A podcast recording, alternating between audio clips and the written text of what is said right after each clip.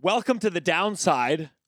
When did we say this episode's coming out? October 24th. This episode's coming out October 24th. You know that though, because it's October 24th when you're listening to it. Bad intro. No. This is Gianmarco Soresi. I'm here with my co-host Russell Daniels. Hi, Gianmarco. We're blessed to be joined by my producer, Paige Asachika. Yes. I've been I've been saying it wrong. You really have. It's- uh, You say it real quick. Asachika. Oh, my- is that is that Paige's mic? Is you're making a noise? Okay, it's okay. It's okay. Fuck. We'll fix it in post. It's just the headphones. You don't need headphones. It's not the headphones. It's not the headphones. I think it's mine. I You think hear it's it your too, mic? though. No, no, we all hear it. Oh, Oh. it's this. Oh. It's this mic. I Whose think mic it's this is that? wire? It's Paige's mic. You don't need to talk. Oh, all right there. Is it fine? Hello? Oh, All now I can hear Okay, me. there we okay, go. good, good, good. Oh. There we go. We're keeping it all. this is the downside. this is the downside of, of running a studio out of an oh. apartment. It's not convenient. It's not get rid of it. I should go somewhere. You go somewhere for your podcast. No, You do it at home? I do it at home and I don't even have a desk, so it's like an ottoman and then I put a step stool on it and then I put my laptop on a step stool. Exactly. We're doing the same. It's chaos. And your your podcast, we're not doing the Wilbur anytime soon. I'll tell you that right now. We're doing Sesh Comedy Club, and we're giving away free tickets. um, uh, so so so say say our producer's name. Asachika. Fuck. Okay. I've been saying you. I've been saying Asachika forever. Either one's You fine. corrected him or no? No, I didn't. See, this is this is the thing that's happened to me before. I had a friend and forever it's Soren, Soren, Soren, and then after 10 years of friendship he goes, "You guys, you've been saying my name wrong. It's Serene." And it's like, "Well, fuck off. You're so 10 years." Ten years. Wait, how did you? 10 years. How did you find out though that you were saying it wrong? Because I I thought it was said differently, but you've said it so confidently for so long that I was like, oh, it looks it looks must. Oh look yeah, dumb and confident. That's You know, that's but how a did- would you perfect find out? Combo. I don't know. We were testing mics at a live show, and I said, "Hey, this is Paige Asachika," and I then screamed. I said, "Oh my God, no!" You've been saying Asachika. Yeah, you know, But you know what? the- either way's fine, though. Either way's fine. I, I truly don't know the right pronunciation. I think the being bad part is, honest. pa- I think because I grew up watching so much anime, I'm like, oh, I know. I know how to pronounce all this. That's not a racist thing. That's just I've, start, I've seen a lot of I, like Goku-san, Piccolo, Okay. Asachika. It's all the same. It's all the same. Okay, well we are here. My name is Lisa, but some people confidently think it is Liza, and they fuck with other people that know the right way, and everyone gets in their head. Well, I'm so glad you said that before I, I brought you onto the stage. Yes. Welcome, Lisa Treyger. I knew. Hi. I knew. Thank you for being here. Yeah, no, people will bring me up on stage and be like, "Oh, good friend for years, Liza, get on up here." Mm-hmm. But you know, I don't care. I hate much. host with it. There's a there's a comic. Uh, he still does comedy. He goes he goes when you bring me on stage, say I'm your really good friend. And what do you think his first line is? What do you think his opening line is? I don't know that guy. Yeah, yeah. Give it up for what's his name? Yeah. And I'm like, oh, so I'm the jackass in your joke. I'm the jackass. It's my least favorite thing. It's so fun. I usually, to be brought up on stage, I always say, uh, "Give me a compliment."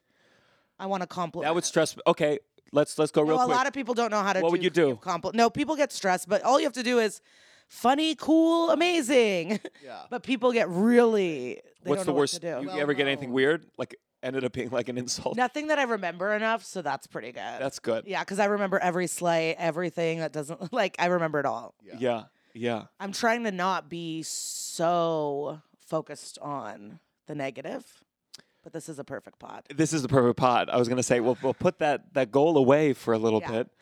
Um, I am nervous to be on the pod too because I feel like I'm gonna be so obvious with the things that I, um, I'm so annoyed with that it's gonna be a, like a friend watching it online being like, "Well, this is clearly about me." You know what I mean? oh yeah. yeah. I'm glad your friends are at least listening. That's yeah. good. Well, They'll uh, listen to the clip. You know, we'll post the clip. we'll tag them in it too. They'll be like, "What's this?" yeah.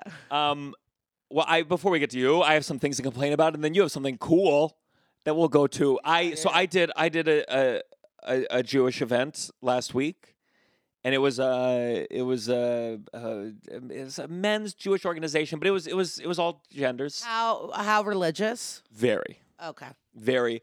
Uh, I I wasn't allowed. Hard with them because they don't know things. Like they don't have Netflix. Sure. You know what I mean? Of you course. can't like you could just you can say a reference that is so obvious to us and they'll be like, who's that? that's not my cantor. You know, like they don't know. And and here's where the only rules. First, first they said because they looked me up online and they're like, yeah, no pedophile jokes. And I guess uh, there was a rabbi, part of the community. They found out recently he was a pedophile. Yeah. So no no pedophile jokes. Yeah. Which made me go all my pedophile jokes about priests. And honestly, when I heard that, I was like, you know what? I need to write a joke about how rabbis can be pedophiles too. So that's what that Yeah, but did the synagogue kick him out? Oh yeah, he's and press he's not charges? He's not there anymore. Okay, He's that's the difference. ex- yeah, it wasn't. It wasn't like it was like so pedophiles over here. Hello, not father. You say rabbi, right? I say rabbi, yeah. Yeah, but you don't say. They just say like Rabbi Schwarzenberg. Yeah. Yeah. So that Did you have to wear a kippah? no. Okay. So not that religious. uh, they they said uh, no Holocaust jokes, partially because the previous year they had had a, a showcase lineup, and like as what happens, four comedians in a row mentioned the Holocaust. Right. We just can't can't help it. And then uh, then they said you can curse, and then like right before they said actually can you not curse? And I was like okay okay fine. So I'm it's rough. It's ages zero to a thousand. How long? Uh, 45 to an hour. Probably the only time I've ever done the lower end of that time range. Yeah, I was yeah. looking at the clock. And about five minutes in, uh, hopefully this you, you can hear that I'm not doing great, but I, I had I had a heckler. Again, a heckler I didn't know how to handle. Oh, oh, did it? Oh, please work. No, son of a bitch. If this doesn't work, I'm gonna scream. Nope. It's working. That's you. That's Russell. from Europe. That's that's a UCB sketch. We mentioned that in an episode. Oh, okay. Fuck. Okay, I'm gonna insert it after the thing. I'm just gonna play it on Yeah, on play it out here. thing, we'll put it- Um. All right. Here we go. So this was this was five minutes into the show. So not that one day in the year they're allowed to use doorknobs. And I say, here's a link to the tickets. They go, tickets are how much? So not doing great. What was that? Common sense. Common sense? Yeah, you make no sense right now.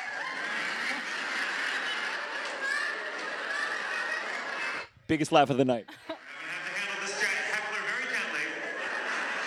What? Tell me, talk to me. Why did we ask him to come here if they probably kids don't even understand? I listen, I understand. You talk to the booker, not me. They can get the wiggles next time for you. What was that? You want me to talk about a three hump camel? Well, I was just about to get to that, but you interrupted. I was just about to get to my whole three hump camel. So then 50 minutes after that, it was brutal. It was a it was and her parents, her parents just just sitting there. I'm like, please, please take her away. So I handled it terribly. What, what did you want to do? Attack the child instead? Do you regret not getting I- vicious? I thought like, oh, I'll. I didn't know what to do. I thought, should I bring her on stage? That'll be fun. But should I come up with a three hump camel joke? Well, I didn't I- have any. I You? I don't have any. How I I, would, I don't know. I would think I'd be more mean. I would. How mean? What would you? What would you do? I think I, if I wanted them out like you, I'd be like, someone take this fucking kid out. I don't know. I don't. That's not even fun. But that's not fun. They would hate me even more. yeah, yeah, yeah. Wiggles thing, you should have gotten more. I feel But like that's your that was point a quick earlier. thing. They don't watch Wiggles. They watch, you know, Rabbi Shlubabu and the Baba Bus. So they don't even know that reference. yeah. Yeah, you would have to say like Snoopy, maybe. I- Sure, I should have thought of a, a more Jewish What did, cartoon. What did she first say about you make no sense? She's Is yeah. She said she said you make no sense, Yeah. and so I'm like, okay, this will be fun. Maybe I'd be like, no, your brain isn't developed. That's good. That's good. Idiot. But instead, Like you live in a bubble, honestly, actually. Like you will never know anything. You'll have to escape your family once you realize and you don't want to wear a wig. You know what I mean? sure. The problem is the camel line was cute. The first line, she wasn't wrong. I weren't wasn't really making sense. None of the thing that was happening fully made sense. So did they not like like what happened? You think from the beginning they were like, what? Because I know uh, someone else who does. Um, there's a comic, Noah Gardenswartz. He was Yes. telling me that he does this show, I think in Florida, at like a nice hotel where rich Jews go for Passover. So they don't have to cook, they don't have to touch anything. Everything's made for them. It's all catered. And every year he does an hour of comedy where he says half the crowd leaves throughout.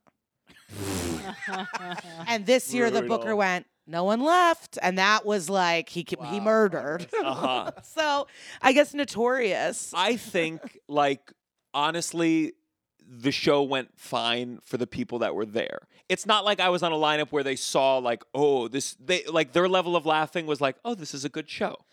I think. Yeah. Um. And did you get paid well? Decently enough. Friend connections. Friend connections. I recently just did a college in Connecticut in the cafeteria on their dip night. So it was me and a bunch of dips. So it was like hummus, a buffalo chicken dip, you know, like there were dips. I don't know where my head went, like tobacco or like drugs, I know. but like just, and like carrot sticks and celery, chicken. Yeah, some chips. Yeah. sure, sure. Um, but it was, you know, it wasn't really go like I couldn't just do a set. This was the first time they'd ever seen comedy. These are 18 year olds, maybe self conscious. Like I could, you know, so I just started doing crowd work and started kind of making fun of them. And then every cool girl, I brought her to the front to build a cool girl table. But then the show devolved into them just asking me like what famous people I know, and then when I would say a famous person, they would clap. And so that's like how it ended. What what got the biggest pop? Oh, Pete Davidson, of course. you Sure, know. of course. Yeah. Did they have follow-up? Oh, I said Demi Moore. Crickets. I'm like, are you fucking kidding me? The equivalent of saying Wiggles at the Jewish thing is Demi Moore for them. But I did. I do feel like I watched them learn what comedy was because in the beginning they were weird, and then to one girl, like we, had, you know, I talked to a bunch of them. I go, "Who cares what your mom thinks? She's a drunk," and I could tell they they were like. Oh, that she's kidding. She and then they uh-huh. laughed. Like it was really kind of cool to watch. But it's also upsetting that you care about these teens and what they think of you, and they're still like the cool skater teens where you're like, I hope they like me, you know? And it's like you're at a commuter college. Yeah. You know. I think it's always interesting. There's so many people that come after comedy shows and they go, This was my first comedy show. Yeah. And I don't know if other fields it's quite as often like people have to learn what this is, what their role is. Like like you always talk about how audience have to be kind of active at comedy shows. It's an active audience Yeah. experience. And I think part of it is learning that. So when you go to these venues where the whole audience hasn't seen a comedy show, they don't know that they're supposed to like laugh out loud. They're all just sitting there like, why isn't this like a uh, or like I if- see or the my opener like he did a joke that was maybe a little self-deprecating or about him not like fucking well or something like that and these girls were like oh my god red flag like you don't know that you know like they That's the whole comedy act. Like, oh, that's that opinion is not great. yeah to be fair, these kids might not have known they were going to see comedy. They might have just been there for the dip. of course and they also had a little station where you could get your photo printed on a cracker jack box i was competing with a lot of stuff you know Weird mix of Things. things. yeah Um. Well, Russell had a, a, a more exciting gig this this weekend. Ooh. Russell filled in for the first time, uh, playing uh, Josh Gad's role in Gutenberg, the Are you musical fucking on kidding Broadway. me? I'm with a Broadway star right now. Broadway star. Well, I'm Josh's standby, and he called out under two hours' notice on on on Saturday, and you know he. Uh, And there was a feeling better. scare last He's- week. He's feeling better, but um, but Yeah, yeah, there was a there was a little Real bit quick of for the PR for he's feeling well. The show will continue. Buy your ticket. You're not going to see Russell. Don't worry. He's not going to be there. But it, it almost happened on on Monday. Uh, Russell, Monday he wasn't feeling well, so they were just like heads up, you know. So I. but you had a free. You had a that would have been. because we, we were gonna have a live show, and I was like, I gotta go home and like, because I've never done the show, so I was like, That's a weird way that you phrased it. You said I have to go home. I said Russell, That's don't bother going to the live recording. yes. I want you to take Yes, care of yes, yes, yourself. You were very sweet. So, um, but I had that freak out earlier in the week, which was good to have, and it was a false alarm. Um, so, and the show we were able to run the second half of the show because it never. It's a run it. two-hander. Just It's two a people. gigantic role. Oh, I know it's him and Andrew Rannells. Yes. Like I, I, your fi- Broadway, uh, I'm a no. I know I love Andrew Rannells a lot. really? That's the connect. Really? Like, what have you fall? Where did you first fall in love with Andrew Rannells? I would say Book of Mormon Uh-huh. and then Girls. And I had just recently rewatched Girls, and there's some scene. He is so good. He's like, very good. I forgot that you're such a Girls fan. I forgot how how- is his role big in Girls? Because I only saw that yeah, first in and out. But in and out, yeah. later, he has like that monologue with that bald guy from House of Lo- uh, Cards. Cards, yeah. And he's like crying and holding it back and being vulnerable. And I was just like, oh my God, he's incredible. And like his arc was so good. So I, and this was a big deal, them reuniting again. Yeah. Yeah. So and and you know I so what I love about it I'm glad it happened. I'm glad that for my first time I didn't have a lot of time to spiral and be like fuck. Like, so what's the rehearsal for understudy? Like, what is that? How do you even know it? So I'd gotten to s- the other standby and I, because it's just a two person show. So we'd gotten to run things like, uh, not on stage, but like with each other, uh, in a rehearsal studio. Like we were at all the rehearsals that they were having, you know, and then we would go and pop into another room and rehearse stuff from time to time.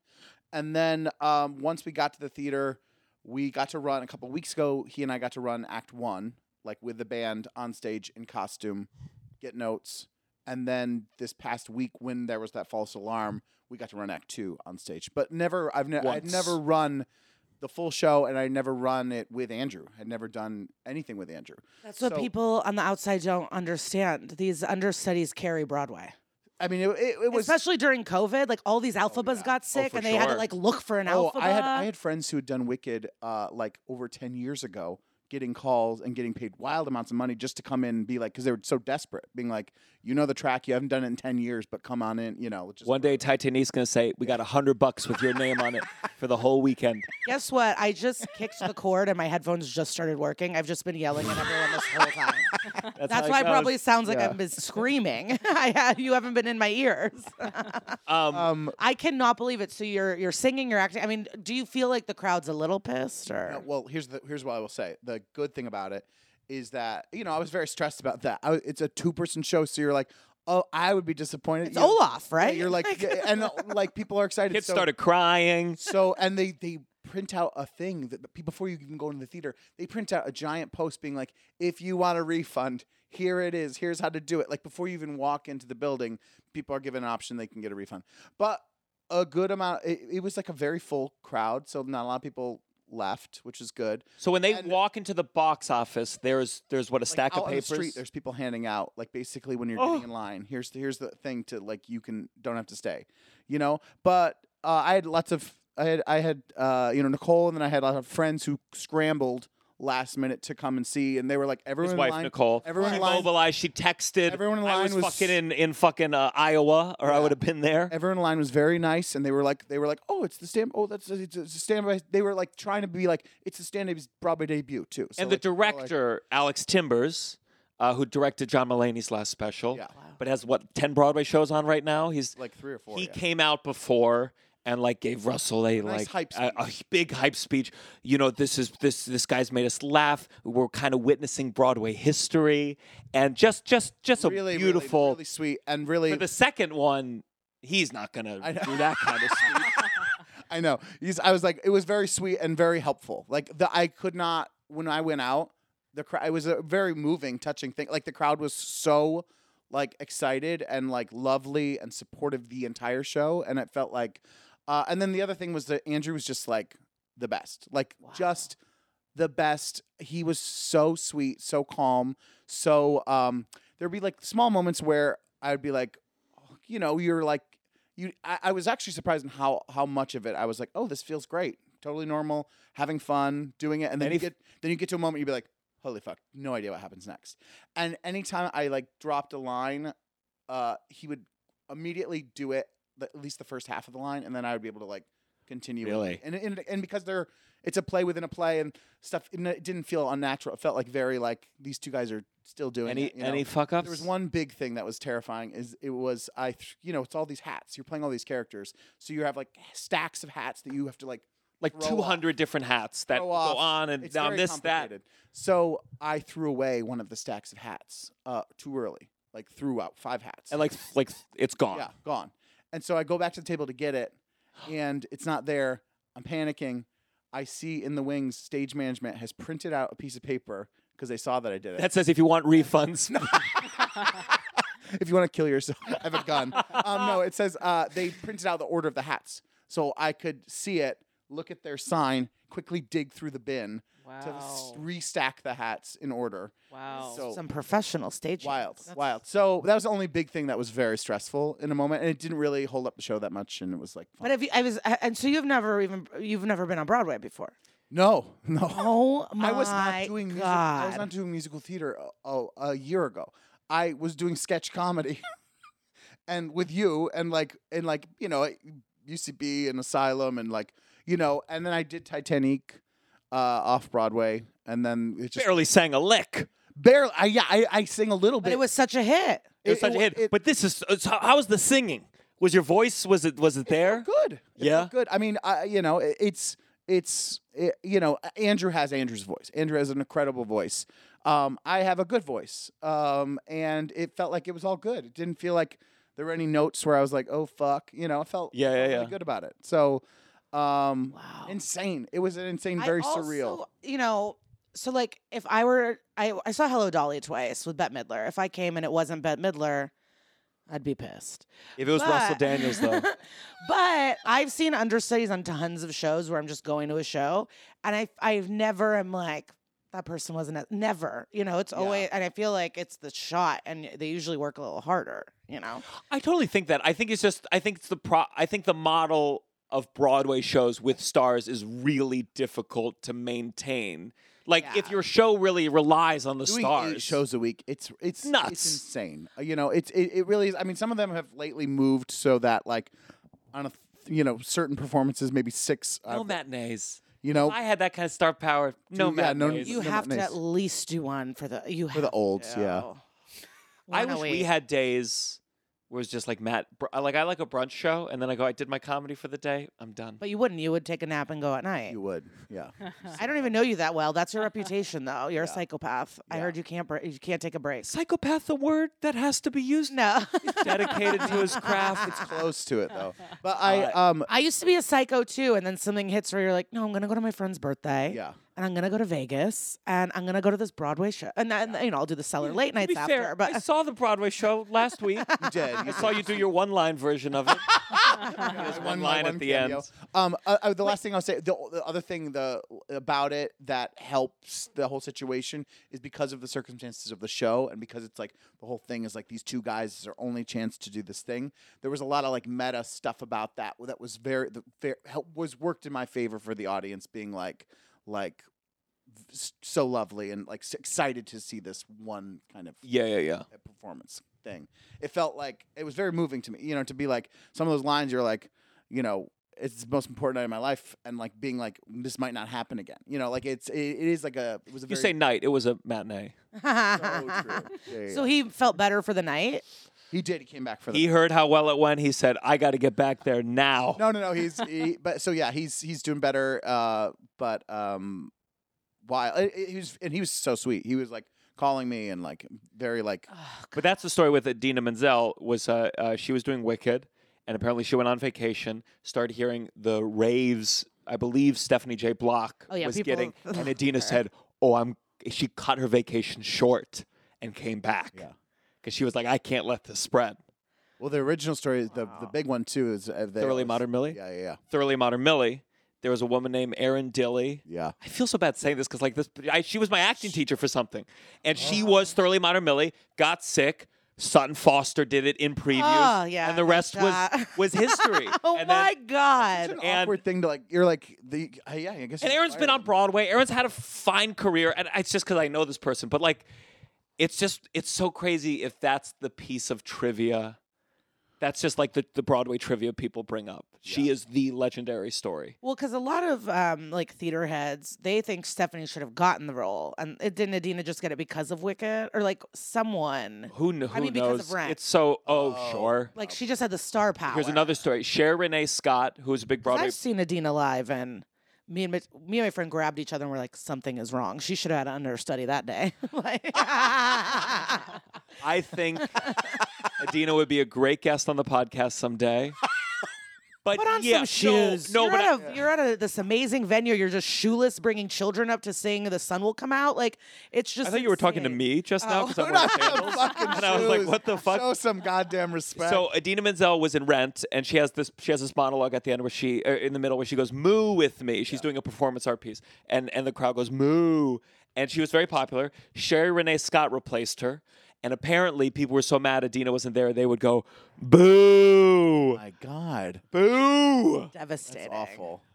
I do have a beautiful understudy moment. So um, when I did see uh, Hello Dolly, Bette Midler. Uh, so one of the male parts was an understudy, and during the curtain call, Bette Midler grabbed him and brought him to the front to get his own Oh, that's nice. Wow.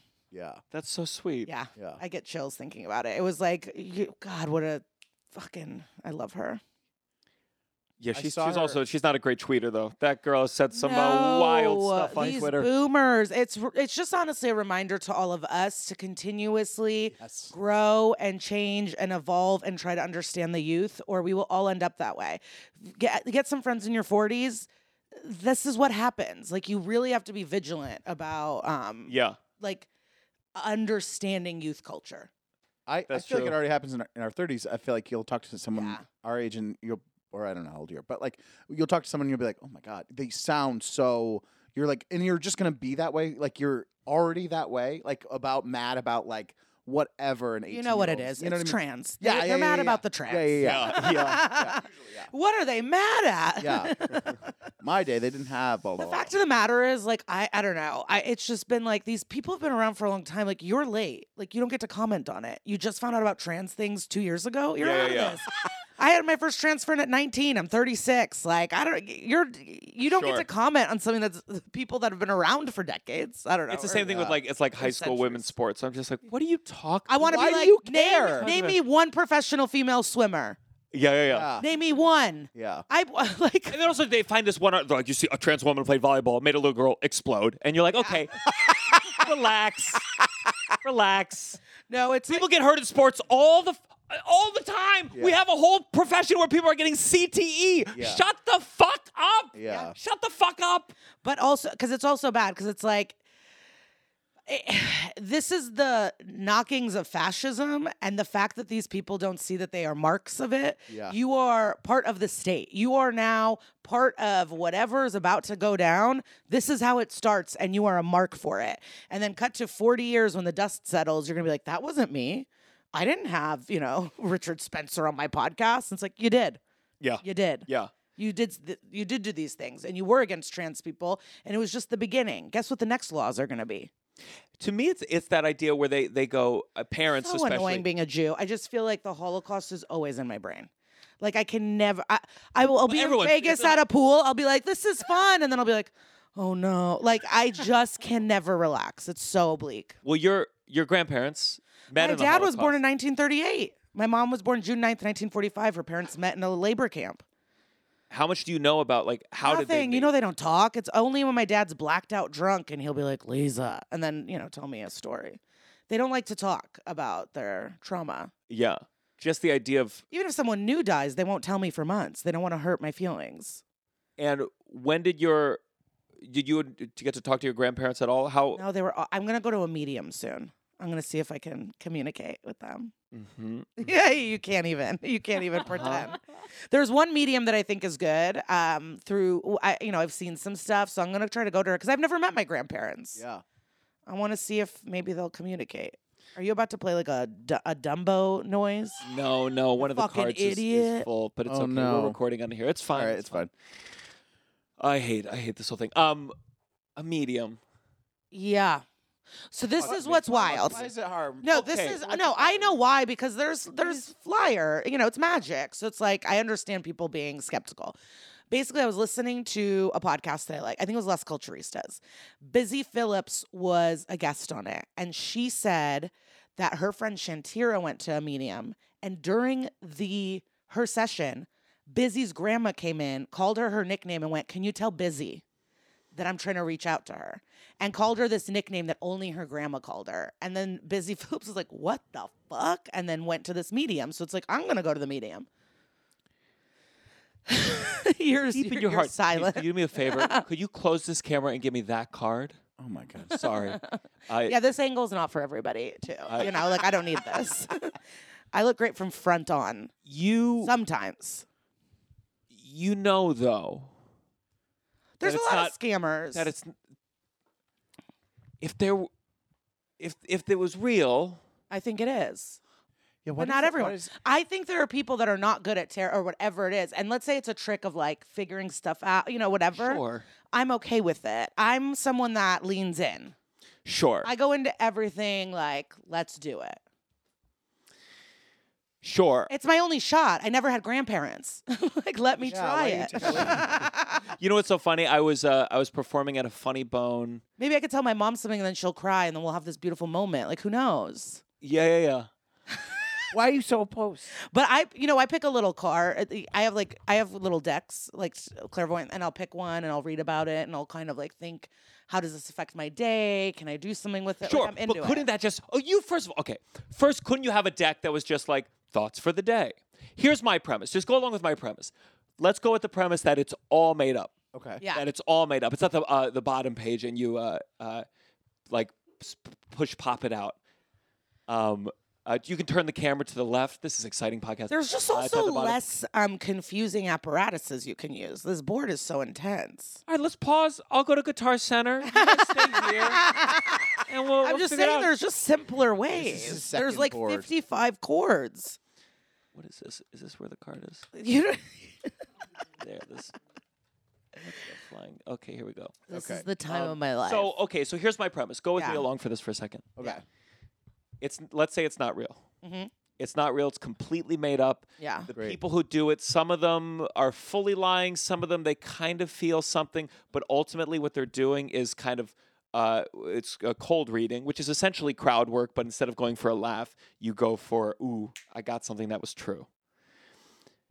If it is all made up, is there any harm to it at all, given that people then build sometimes their whole life around this thing being real, maybe don't deal with certain things that they should be dealing with it because they believe in this afterlife, the same way that some evangelical Christians don't deal with global warming because they say, oh, well, Christ comes and, and then it's all fine. So, under the premise that it is completely made up, which I know part of you says maybe, Mm-hmm.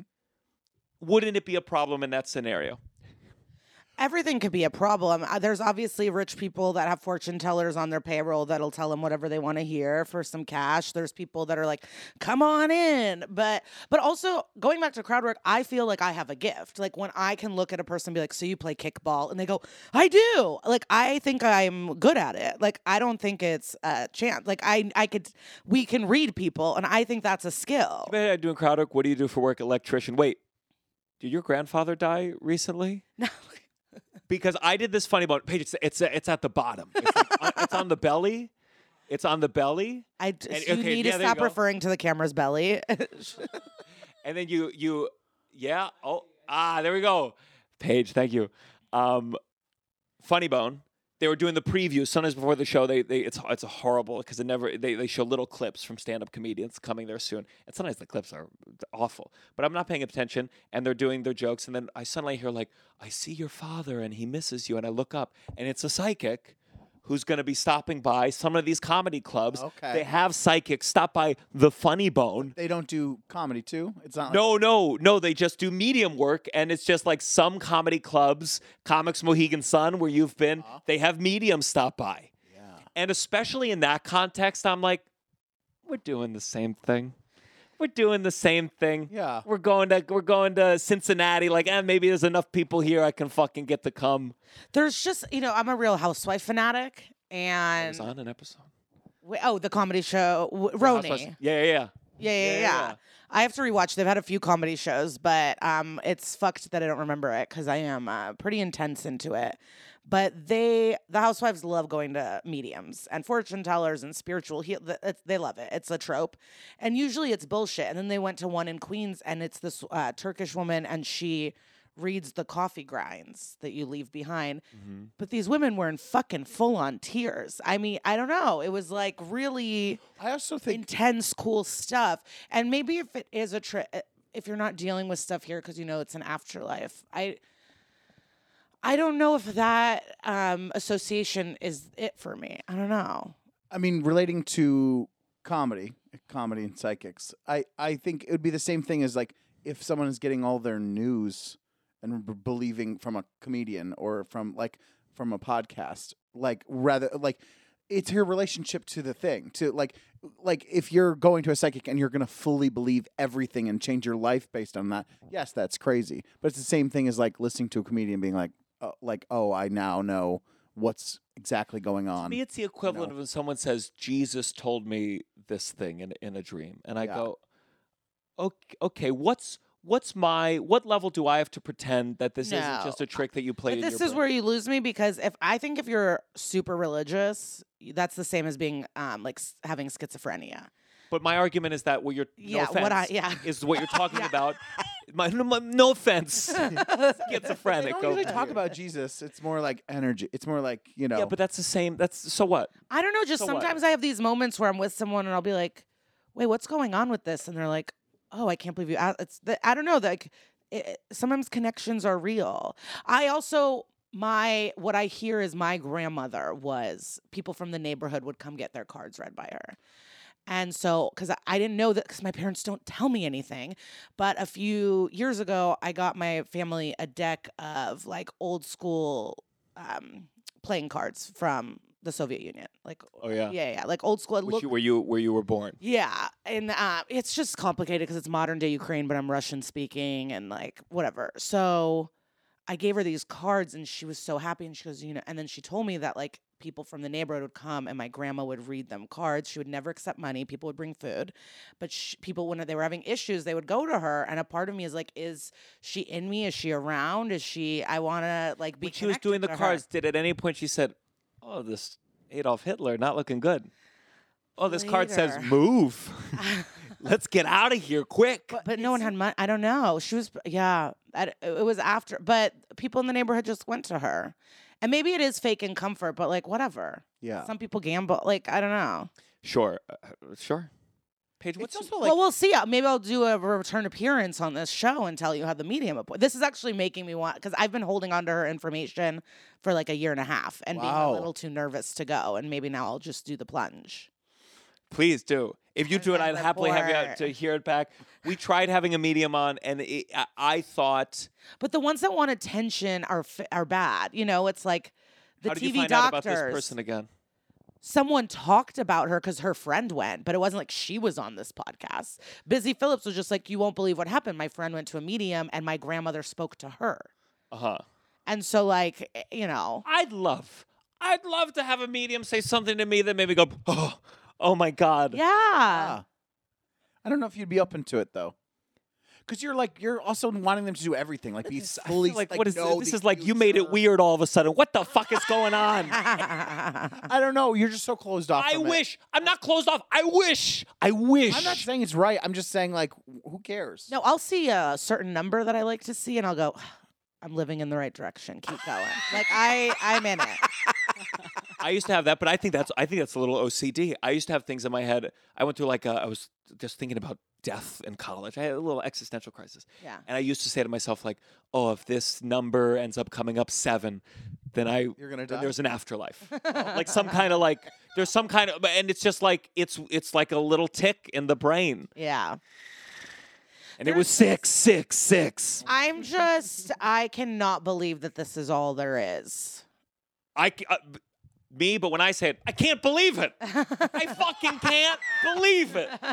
This is all there is. I Okay, just want to. I want a little magic. Me I too. Want a little fun. we don't we don't differ there. I want a Yeah. little magic. Yeah. Um, What's magic to you? I I I think that I think that any kind of any kind of uh, should there be anything of note, spiritual, consciousness wise, we would be incapable of understanding it or receiving it at all. If there were people who could do any of this, the proof would be so evident. All they would have to do. Harry Houdini famously was a big skeptic, and he said, "I'm I, uh, I there's a safe. I've I've hidden a piece of paper in it. Only I know the code to the safe. All you psychics, all you mediums, when I die, bring me back. I'll tell you the code. You can open the safe. Any shred, any shred of of uh, uh, impossible to debunk proof, if it existed, it would have happened. Governments would be reshaped, religions would change, the whole world. If someone could really say something that couldn't be proven, that it was a coincidence or something else, the whole world would be different. Well, no, I think it's because it's mostly women that do it. So we're witches and they were never respected. Mm. Yeah, they probably spirits over there were like, I don't. He seems like a dick. I'm not gonna talk to him and bring in like that that's how they prevent the afterlife from being known. Yeah. like, we'll only tell women. no, but they'll kill women. You know, women have all these magical powers and intuitions that have had to be stifled for our safety instead of diving full in. Or not. Or I come from, you know, war torn people and they needed something. Okay. okay, you wow. Both of you really. And I think I think I'm, I think we're going there. I think we're entering war torn, and I'm going to be like, I need something to get through these Yeah. days. I do superstitions too. All my old superstitions from my parents. It's I do them all. What? Which ones? If I leave the house and I forget something, I have to look in the mirror before I leave again. I don't hug in a doorway. I don't celebrate things before they happen. I don't buy baby gifts before the baby is born. I don't step over anyone's legs. I um I'm gonna do that when I go to baby showers now, and I don't bring a present. Sorry, I don't believe it. old Russian thing. No, I tell them I go. I'll come to your part. I usually try to avoid showers altogether, but I'm trying to be more chill. Um, but I'll be like, you're not getting a. g- I- I would never. I would never do that. Um, And are what these- else are is these there? from Oh, I the- show my pocket to a crescent moon. I'm sorry. What the fuck? Uh, Like I open my wallet or a pocket to the. Uh, if I see a crescent moon, I go ah, and then I open my pocket and I what is that Show the moon. Like what is that? abundance. I don't know. Okay. Cash money. Oh, okay. I just like see the respect you had for me like go down more and more. No, I respect you. You're uh, like, uh, um, wow, you have OCD and you're R word. that you've made it this it. It far is with full blown schizophrenia is impressive to me. Uh, does that come? I don't cheers with water, you know, but that's might be alcoholic family stuff. No, no, no. Oh, it yeah, my That's what family you does think? that You- too. And my heard that. grandma was also the one to tell me like don't celebrate birthdays before they happen. So Yeah. yeah, I get that. Does that come from being? Oh, so talk talk to me a little. When did you leave the Soviet Union? Oh, I was a young child. Um, I was uh, well, you know, the immigration took a year and a half through like Austria, Italy, but I came to America at three years old. Okay. Do, so, but you you were Jewish. Yeah. There, and was that why they? they Yeah, we left? came on um, religious asylum, so it's like when all the Russian Jews came in the early '90s, late '80s. And why why were they kicked out again? Was it? I my history is so brutal. We weren't kicked out. I was just like um, the Jewish United, like there was a whole. Th- Fran Lebowitz talks about it. That's in her documentary. But there was like a whole. She got booed at this event because it was all the rabbi. It was all these like. um so many Jews being like, we need to help the Russian Jews. We need to bring them here. Mhm. And um, then Fran Lebowitz made a like a funny joke about like all these Jewish mother, and then like everyone booed, and the rabbis had to walk her off the stage. Wait, they they booed her because she. She made a joke, and it didn't hit. Oh. It didn't hit. Um, I mean, I know my parents like you weren't allowed to go to certain schools or professions. Like Jews were not treated well, but I don't know the extent uh, uh, post Holocaust. But even with the conflict now, sometimes my parents are, are like Russian, Ukrainian. We were Jewish. Everyone hated us. Like it doesn't matter. Sure, sure. Um, but yeah, we don't really talk about anything. But we came and like the Jewish community in Chicago is what helped us. Like we had a v- volunteer, we had like a family, and they were American, and they would like helped us yeah. be American. They would like show us the ropes of American life. And they got my mom her job that she worked at for like 30 years. And your parents, so they they lived there for a long time though. Like, is is your dad? Tell me about your dad. Your dad sounds fascinating. He's um you know he's great. I mean, he's uh, 85 years old and he does his steps. He works at the pool in the summer. He has his garden. I mean, he is an active human.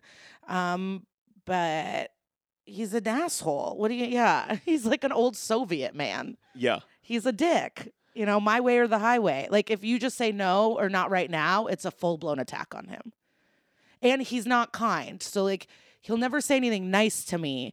But like one time, I love telling the story. So I was like upstairs during doing a Zoom interview with local Chicago news. Yeah.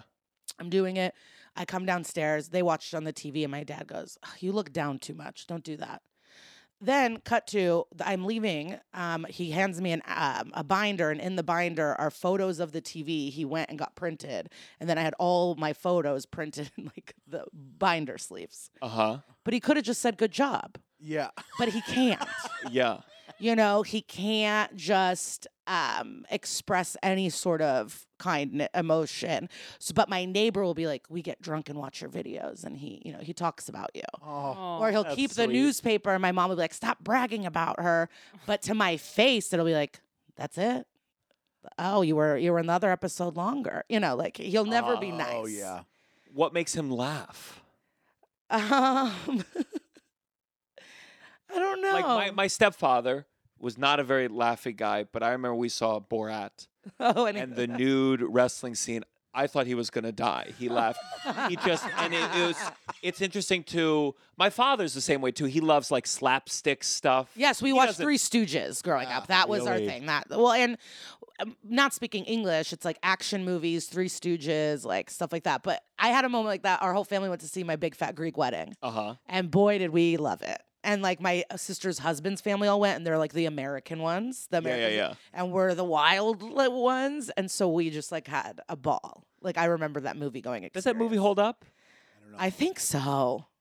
I really do. They're making a third one. Yeah, I heard the second second seemed like it was rough. But I just remember the Windex, Yeah. and like that was like the Oh, funniest thing in the world. But I've also, my dad was 50 when I was born, and that is what's hard. I've always just had old parents. So some of it is like I've just had senior citizens around where he could have been cooler when he was young. Like he was a slut. He was sexy. He looked like Jude Law. He was a whore.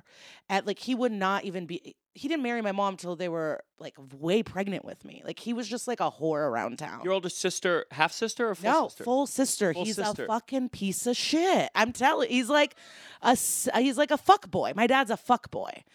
What and- made him finally settle? Like, is he now? Is he like? Uh, did he become a family man once he moved?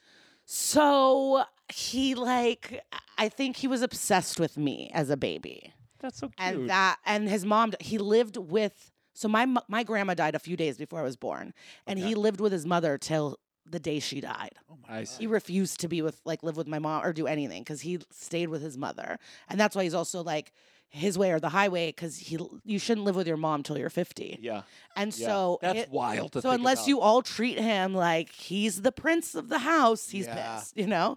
I see. And so until the mom died, and then I was born a few days later, and then he had to go live with my mother. And then Maybe that's when I'll be like less commitment phobic. Is when you're so committed, though. You're like in Yeah, yeah, such yeah. a committed relationship. it's true. Uh, yeah, that gift you gave was thoughtful, but you know he is embarrassing. Like he, but he- they're at every game, and then my mom is like the more soft one, this Lisachka, like so sweet. But your Okay. your comedy, you you you talk about sex, you talk about drugs and other things too. But like, how did they react? Were they chill in the beginning? They don't really go. They've seen me twice. Um, they watch my shit on like you know my specials, I guess. But I just hope for the best that they don't understand what I'm saying. But they, my, I think my mom trolled me once because she called me and I do this joke. Um, uh, Netflix The Degenerates, but it's basically about birthright and how you're Uh-huh. like having like come on your tits at the Holocaust Museum. So that's like the joke. like, there's more to it. You know, there's some tags. You really want to talk to your grandparents through this medium? and I'm like, it's weird being at the Holocaust Museum and you have six million Jews dead on your tits, you know, something like that. Sure, so, sure. That's my- how your grandma met your grandpa. It was at the same location. but my mom called me and she goes, "Me and your dad don't know why how you made the Holocaust funny. Why was it funny? Can you explain that joke to us?" Oh. So I knew that. I like it. You can explain it, and at the end they go, "Oh, yes." laugh and laugh. I was just like, absolutely not. We like we don't say I love you, but I always feel loved. You know, it's like very kind of stereotypical, kind of Eastern European tough energy. You know, but they let me be who I am. Like get tattoos, and I got arrested as a youth. Like I really did get What to were you arrested American for? energy. Being a drunk bitch. Really? Yeah, that's on the report. Yeah, Drunk bitch. I was just a drunk maniac, and Yeah. I got arrested three times in like a year and a half. Wow. Oh my god. And then I found stand up, and I was like, oh, I'm chill now. really? Yeah, like I just needed to find my purpose, and my purpose for a while was getting drunk. And so then at, tw- I, but I started at 21, so it's perfect. Having all your arrests before 20, great. You've never been arrested. No. No, not these theater boys. I almost did. I almost did once. I got I got I got a disorder I got disorderly conduct for peeing in public when I was real when I was young. You know, Thank God you didn't get. you know they were nice about it. It was they- but it was like in an alley, like outside of you know what I mean. It was like that could fuck up your whole life. Truly. so Did they tap you midstream? Like were uh, they like no, they they let, they let me stop and uh and then they I came in the- around. oh when you came back around? They it was said, like it was like the saw." bar was like it was one of those things where it was just like the bar was crazy. It was like I just left and I was like fuck, and then it was so crazy line to get back in, and I was like not thinking and drunk and like you know, twenty or twenty one. I must have been twenty one. Yeah, yeah, yeah. Uh, and then um, yeah, but it was me and two other friends, all of us. Um, real quick, let me just say for those just joining, this is the downside. Uh, I've, I we, we didn't get to our normal intro, but uh, uh, if you're if Yeah, you're didn't play it. enjoying, I know we'll play it. If you're enjoying the show, uh, uh, uh, please join the Patreon. Patreon.com/slash Downside. We're we're building up. We're releasing one bonus episode uh, every month now. Live episodes. We got uh, a live episodes coming up with uh, what's his name, Ari Hershkowitz. Yes. He uh, from the movie One of Us about leaving the Hasidic community Whoa. Brooklyn. Did you see that documentary? No, I couldn't. It was it was gonna make me too sad. Like there's just certain th- even though I have like a crime pod, I was just like I can't. I should though. Yeah, yeah. I think your crime pod deals with more fucked up things. Yeah, for sure. There's just something about it. Just makes me so sad and thinking about all the people that are there and that mom trying to get away from her kid. It's like get her getting her kid. It's just it makes me so Yeah, sad. yeah. a lot of it is about this this mom who left trying to get custody of her 38 children, and it's uh, I mean it's like nine kids. the religious stuff, you know, the Duggar documentary. That one I couldn't. fi- It's just yeah. like I just feel so sad. Did you guys ever watch Wife Swap? Yeah, uh, or I'm familiar, but I didn't I watch. mean like the reality you know. show. Yeah, I used to love. I love saw a, that p- a porno show. recently called Wife. Swap. um, I saw the worst thing in a porno recently. This girl's on her foot had a tattoo "Live, Laugh, Love," and I was like, this is Wow, you know how we're watching different porns because that's the worst thing you saw in a porn recently. Was No, I watch Live, horrific porn, Love? but I like it. but I have a subscription. I pay for porn. You pay for porn. I pay for my We, site. we we did this. We had a porn star on. We had Alia Yeah. Janine, yeah. and Russell's never paid for porn in his entire life. Well, I, but I no, it's fine. Uh, you you pay for Well, when you like sick shit, you got to get a membership. You know, like you, Yeah. you got to find it uh, somewhere. website Kink.com. kink.com, um, and you can't just find it anywhere else. Like, You could get the How s- short clips on Pornhub, Oh. but like, is there a tab for like live, laugh, love tattoos on right foot? you want What are the tabs? Or what are the the regular tabs? the category? Uh, so I'm a public disgrace girly. that's where I. That's the channel I like. Uh huh. Um, but they have you know gang bangs, bound shit. You know, What does people. public disgrace mean? Like people are around? So yeah, so it's like a porn star will be taken into let's say like a biker bar. And there's all these bikers, Uh-huh. and then there's a few professionals on on whole, and then like they're lim- every porn star is different. So some it's like everyone can stick their dick in that, you know, it's like whatever. Sure, sure. But they're mostly being disrespected by the group. And And sex- sexually, not just like yeah, they'll- they'll put like a pool cue in a butt. Uh huh. Are you? They're not like saying your credit score is bad. but everyone has their own limits. But it's ba- yeah, it's public disgrace. So it's like in a bar, an ar- a, a clothing shop, a sex shop, and so they'll close it out. And sometimes it's like regular customers, and then they're like a bodega, a pizza store. But this is all in San Francisco. Are all the regular? It's all in San Francisco. Yeah, because that's um where Kink, the Kink Castle used to be, but they sold it to Soho House for sixty five million dollars. That's a production company. It was a whole castle, but Ki- Kink was in the castle, and they would have these f- parties, and Oh, I um. think I've heard of this. Yeah, yeah, yeah. Yeah. Oh, yeah, have you? I think familiar. He was one of the bikers in that bar. He's got the cube tip break. go- But I watched the interviews before and after to like suss out how I feel about like the morality of what's happening. Um, They have they have pre and post interviews. yes, because kink is actually like you need the the safe words. You you need you they need you to know that like the women know their safe words, like what's happening. In the video though, if they had said the safe word, they would have cut that part out.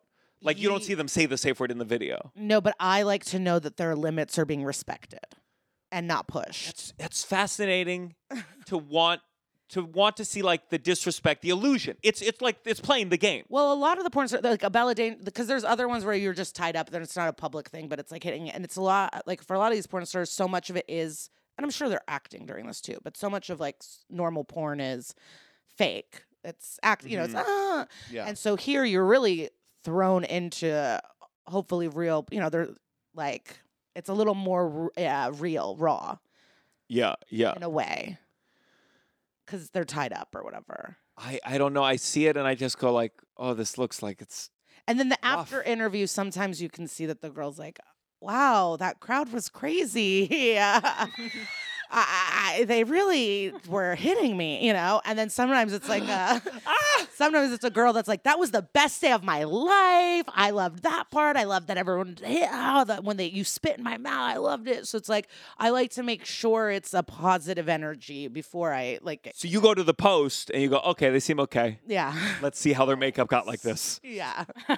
I watch the pre and post. I see their energy. Like, are you eight? Like, but sometimes I like it when it's really bad too. But like, sometimes when it's like 18 year old services old men, I'm like, ah, Yeah, this is yeah. sad.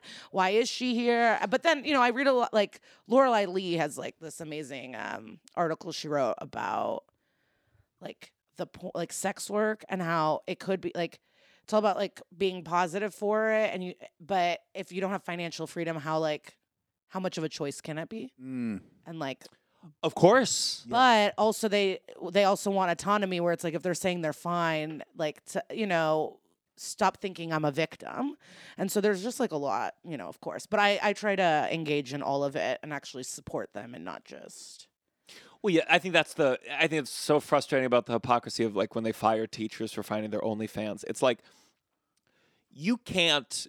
Let's say in your mind you bel- you're of the mindset, oh, not everyone should be doing OnlyFans. Your only option to try to change that is to help economically in other areas. So it's that's not what they're forced to do. But instead, they follow the human impulse of we'll fire you if you do it. We'll ban the OnlyFans. Blah blah blah and it's so like it's it's it's just that frustrating thing of no the way to actually help would be to pay your teachers more and then some of them might not do it anymore but you don't have control yeah if you want control you got to join kink.com Yeah, like they were the first to like stop working with James Deen after his allegations came out and stuff because th- like because it's kind of violent and fucked up at, when you just see it. for sure You have to make sure that like everyone is following the rules. You know, you can't have someone shady. You can't have someone trying to push your limits there. yeah you know james deen Yeah, I heard the whole story. Yeah. yeah yeah, Yeah. he wanted me to have him on the pod and i keep telling you no Oh, yeah. uh, But there are some cool. There's some Jew. There, you know, Joanna Angel. She grew up like a Orthodox Jew, and she's uh, oh, joanne angel i thought you said like joe and angel No, her husband is Small Hands, but they live in New York. You should have them on. yeah Yeah, they're fun. Sure. They're tattooed. They're, They're- cool. She's actually amazing because she um, was the first female to own like a porn production company and website, and it was for tatted rocker girls. But I she's, fucking like, love a that. She's revolu- She went to college with Chris Gethard. He always says that Wow. like he was puking one night and she helped him. like like humiliated him and filmed him. I was like, yeah, puke on my puss. Uh, no, I'd love to. I'd love to have him on. I think it's who there was that porn star recently. Uh, him and his wife. He basically had like it's it's all it's Lena the racist. Plug and Lena the Plug and Adam, Twen- 22 yeah, or No whatever. Jumper, But yeah. then suddenly I saw like Adam 22 start sharing like political beliefs on on Twitter. And I was like, oh. Yeah, you know, it was that moment that where people have with actors, Yeah. where people are like, Robert, De- all these conservatives who love Robert De Niro, like, please stop. And I saw this, I was like, ugh, God, I don't want to know this about everybody. How bad is? I mean, he's probably bad. He like. Yeah, it was. She's so cool. I just you know, so so Adam twenty two, uh, and Lena the the plug, uh, they have a show. I guess they Well, have. so they this have a, is what's funny. So they have a podcast called Plug Talk, and I kept looking for it. I, I you know, I saw the. Cl- I was like, "Where is it? Why? Where, Apple? But where is it?" It's obviously on OnlyFans. They fuck after they podcast. Oh. yeah, yeah. so they, so it's the the couple sits. Can you imagine with all these wires, with all these cameras, suddenly fucking eh, the the, ca- the the audio would get cut off immediately. It'd be chaos. I'd rather. I can't imagine spending one more second with you after this when we get done with the podcast episode, let alone fuck you. So then she starts with the girl, and then the guy. That'd be my humiliation Oh, like porn. the They'd be guest. like, "This setup is horrible." guest. Yes, they So start. the the por- the Yes. guest is usually a porn star Okay. always, and Yeah. then they fuck afterwards. And this is on OnlyFans. It's a good idea. But they only so she only fucks women and him. And so she fucked this other guy for the first time.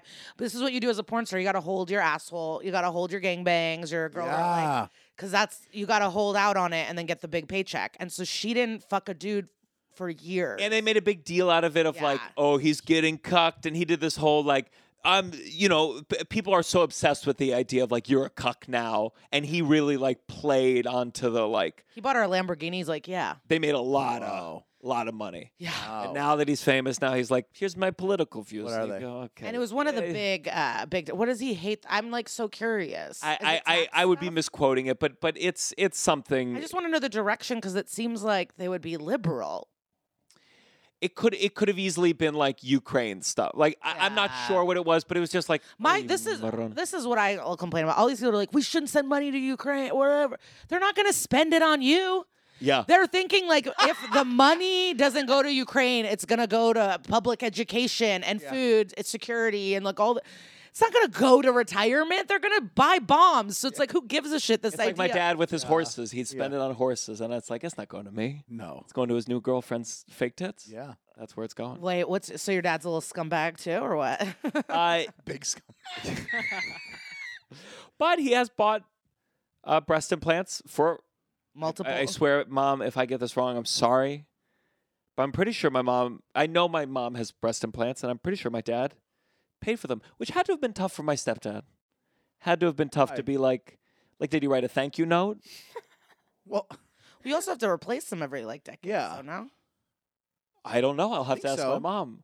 But but she told me this funny story that my sister, my little sister, like thought like, oh, well, eventually these are gonna grow in, and my mom had to be like, oh, sweetheart, no, there's there's no titties coming in. that way. So funny. but your your dad's done for like multi three, three. uh, at least two, probably more. yeah. Who knows? But is that a scumbag? It depends. Yeah. Did they want the breast implants? Did he put pressure and then they wanted it? well, on Vanderpump knows? Rules, one of the bad boys, Jax, he told his fian- now wife Brittany, he's like, "Well, if I'm half paying for them, I get to choose what size they're gonna be," and he was being really aggressive and weird about it. What size did he pick? They look great. I don't even remember, uh, but he wanted obviously bigger, and she's like, "I think just to see." I don't know. Yes, he's fine. What what, would you- what what's your choice? I think I think uh, yes, he's great. BC. You know, BC. I think anytime it's like you go crazy big, you got that, that's a long like in the future. How's that going to be? You know what I mean? It's going to be the a back harder. issues. I know so many women who have gotten the breast reduction. That seems like it's got to be tough because they take it. Don't they take it under the tit? I mean, it's a lot. just uh, just you know our culture it's like plastic surgery is so in and all this stuff but it's like it's major surgery it's really serious shit I could never You know? imagine. It's hard for me to imagine because I have a deviated septum. Yeah. The idea of getting surgery, I don't have to get. Surgery is so are you scary. snoring I'm not snoring, but I can't breathe. If I'm a little bit stuffy, I can't breathe at all. And I have this mindset of like, oh, if I could breathe through my nose, my anxiety would go down. then I'd be cool and chill and have friends. a psychopath. Um, never know psychopath. Before we go to this, gotta stop. You have this true crime Yeah. podcast. yeah I'm curious. that's messed up an svu podcast me and my friend kara we talk about an episode of svu that we talk about the true crime it's based on and then pre-strike we talk to actors from the episode That's fun. it's really fun You ever like get like iced tea? not iced tea yet, but we got Captain Cragen. in- We got a lot of. We got um, Kelli Giddish. We had Who was the guy that died recently who was a comic? Richard Belzer. He wouldn't Oh, do it. So he lived. Um, he was great. He was living in France. The life. Oh He yeah. had a ton of money. He would just be with his dog. Margaret Yeah. Cho told us that he was just like at cafes with his leashless dogs going crazy, high as hell, and um, packed picnic baskets, cool home. And they tried to get him for the 500th episode. They're like, "Can you just zoom in?" And he goes, "I just I don't have Wi-Fi and I don't want to." So he wouldn't. you know, we couldn't really get him. But we've got a, bu- a bunch of the cast members. But we've gotten like Oscar winners. We've gotten Lou Diamond Phillips. Wyclef, you know, it's um, Matthew Lillard was recently amazing. But Yeah. cool, cool people. A lot of Broadway babies too. The guy who plays Beetlejuice. Alex Brightman. Yeah, we had him on. Um, yeah, we had some cool Broadway people on, and one dumb bitch from Broadway. We'll talk shit about later. Oh yeah. Ooh. Oh good. when you look at the real crimes, obviously there's a lot of true crime podcasts right now. Yeah, yeah, yeah. And and some critique. I think of it more especially like with like the Dahmer series, where I didn't watch it. where there's a degree of. I remember there was a a video and they showed like this woman testifying against uh, Dahmer in court, and then they compared it to the acting performance, and the acting performance was like very accurate, but like the woman in the video had expressly said, "Please don't make this Yeah. fucking show." Yeah. What's your opinion or what do you have any rules about like the way that you joke about this stuff how old the crimes are how you do you feel like you respect and I'm, this is the, we've said all sorts of fucking shit on here Yeah, no, we care a lot. So we're interested in this. Um, I think it's for me, I'll talk about like as as humans, we've always been into crime. People went to hu- hangings. yeah They went to the Manson homes. We had hard copy, 2020, Dateline, Autopsy on HBO, Forensic Files. But only when women started making podcasts about crime is suddenly the ethics of it brought up.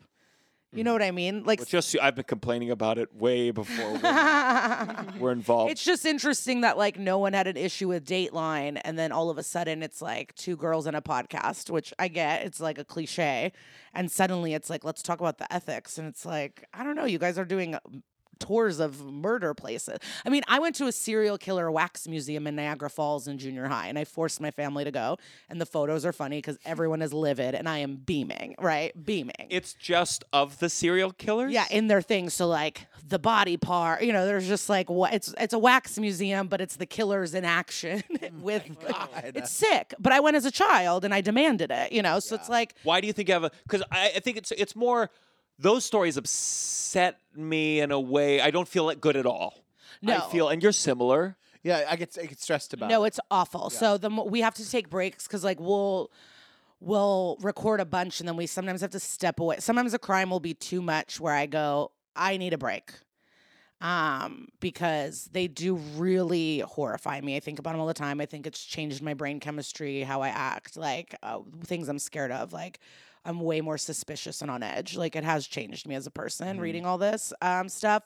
We joke in the SVU. We try not. we really we tr- we also like write to parole boards. We raise money. Like we've had um, yeah, yeah. like victims' families message us. Like we do try really hard, and we fuck up. And sometimes we get really kind messages letting us know. Sometimes not.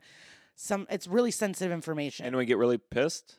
Yeah, but you know what I learned? Like one of a early episode of SVU, not a true crime, they had someone with trichotillomania, which is an anxiety disorder where you rip your own hair out. Uh huh.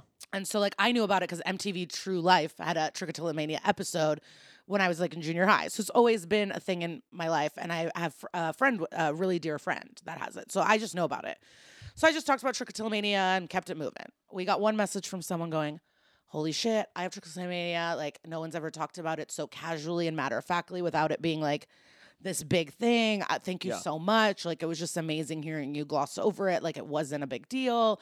And then we got a message, how dare you talk about trichotillomania the way? And so that was the moment where I go, oh, you're not going to make everyone happy. yeah. Sure. And I also, I'm not a Scott Peterson apologist, but I don't think they had enough evidence to prove it was the Casey Anthony of it all. Like they couldn't prove how, when, where. Mm-hmm. You can't sentence someone to death. Do I think he did it? Yes, but like in the court of law, they had no evidence. Yeah. But and so people got mad, and uh, you know we take there are other crime podcasts that are more matter of fact. There is no opinion. They're like, this is what happened, and I'll just be like, these dumb bitches, because the cops fuck up. The cops fuck up so much. I think Almost what's always. The investigations, women will escape and be like, I've been tortured in a basement, and they'll be like, you're a drunk whore, and like more women, or like, Of course, but I also see like, I mean, v- uh, n- uh, Jax Delaroso. Did you know her? no, She was a she was a comedian who who died uh, not too long ago I saw this on from Twitter. uh, from apparently uh, suicide. At least that's what was was told. And she had, and again, this is all what what I've gathered from all this Yeah, yeah, stuff. Uh, They they gather that essentially she had uh, some kind of uh, mental something happening, but she was active on Twitter, and she was saying that it was like her boyfriend was gonna track her down, uh, that her father was a lawyer, her father had made other people disappear. Bottom line is, the consensus or the public consensus i keep looking at page like save me but the, the public consensus was that she had she had uh, uh, mental struggles and she took her own life.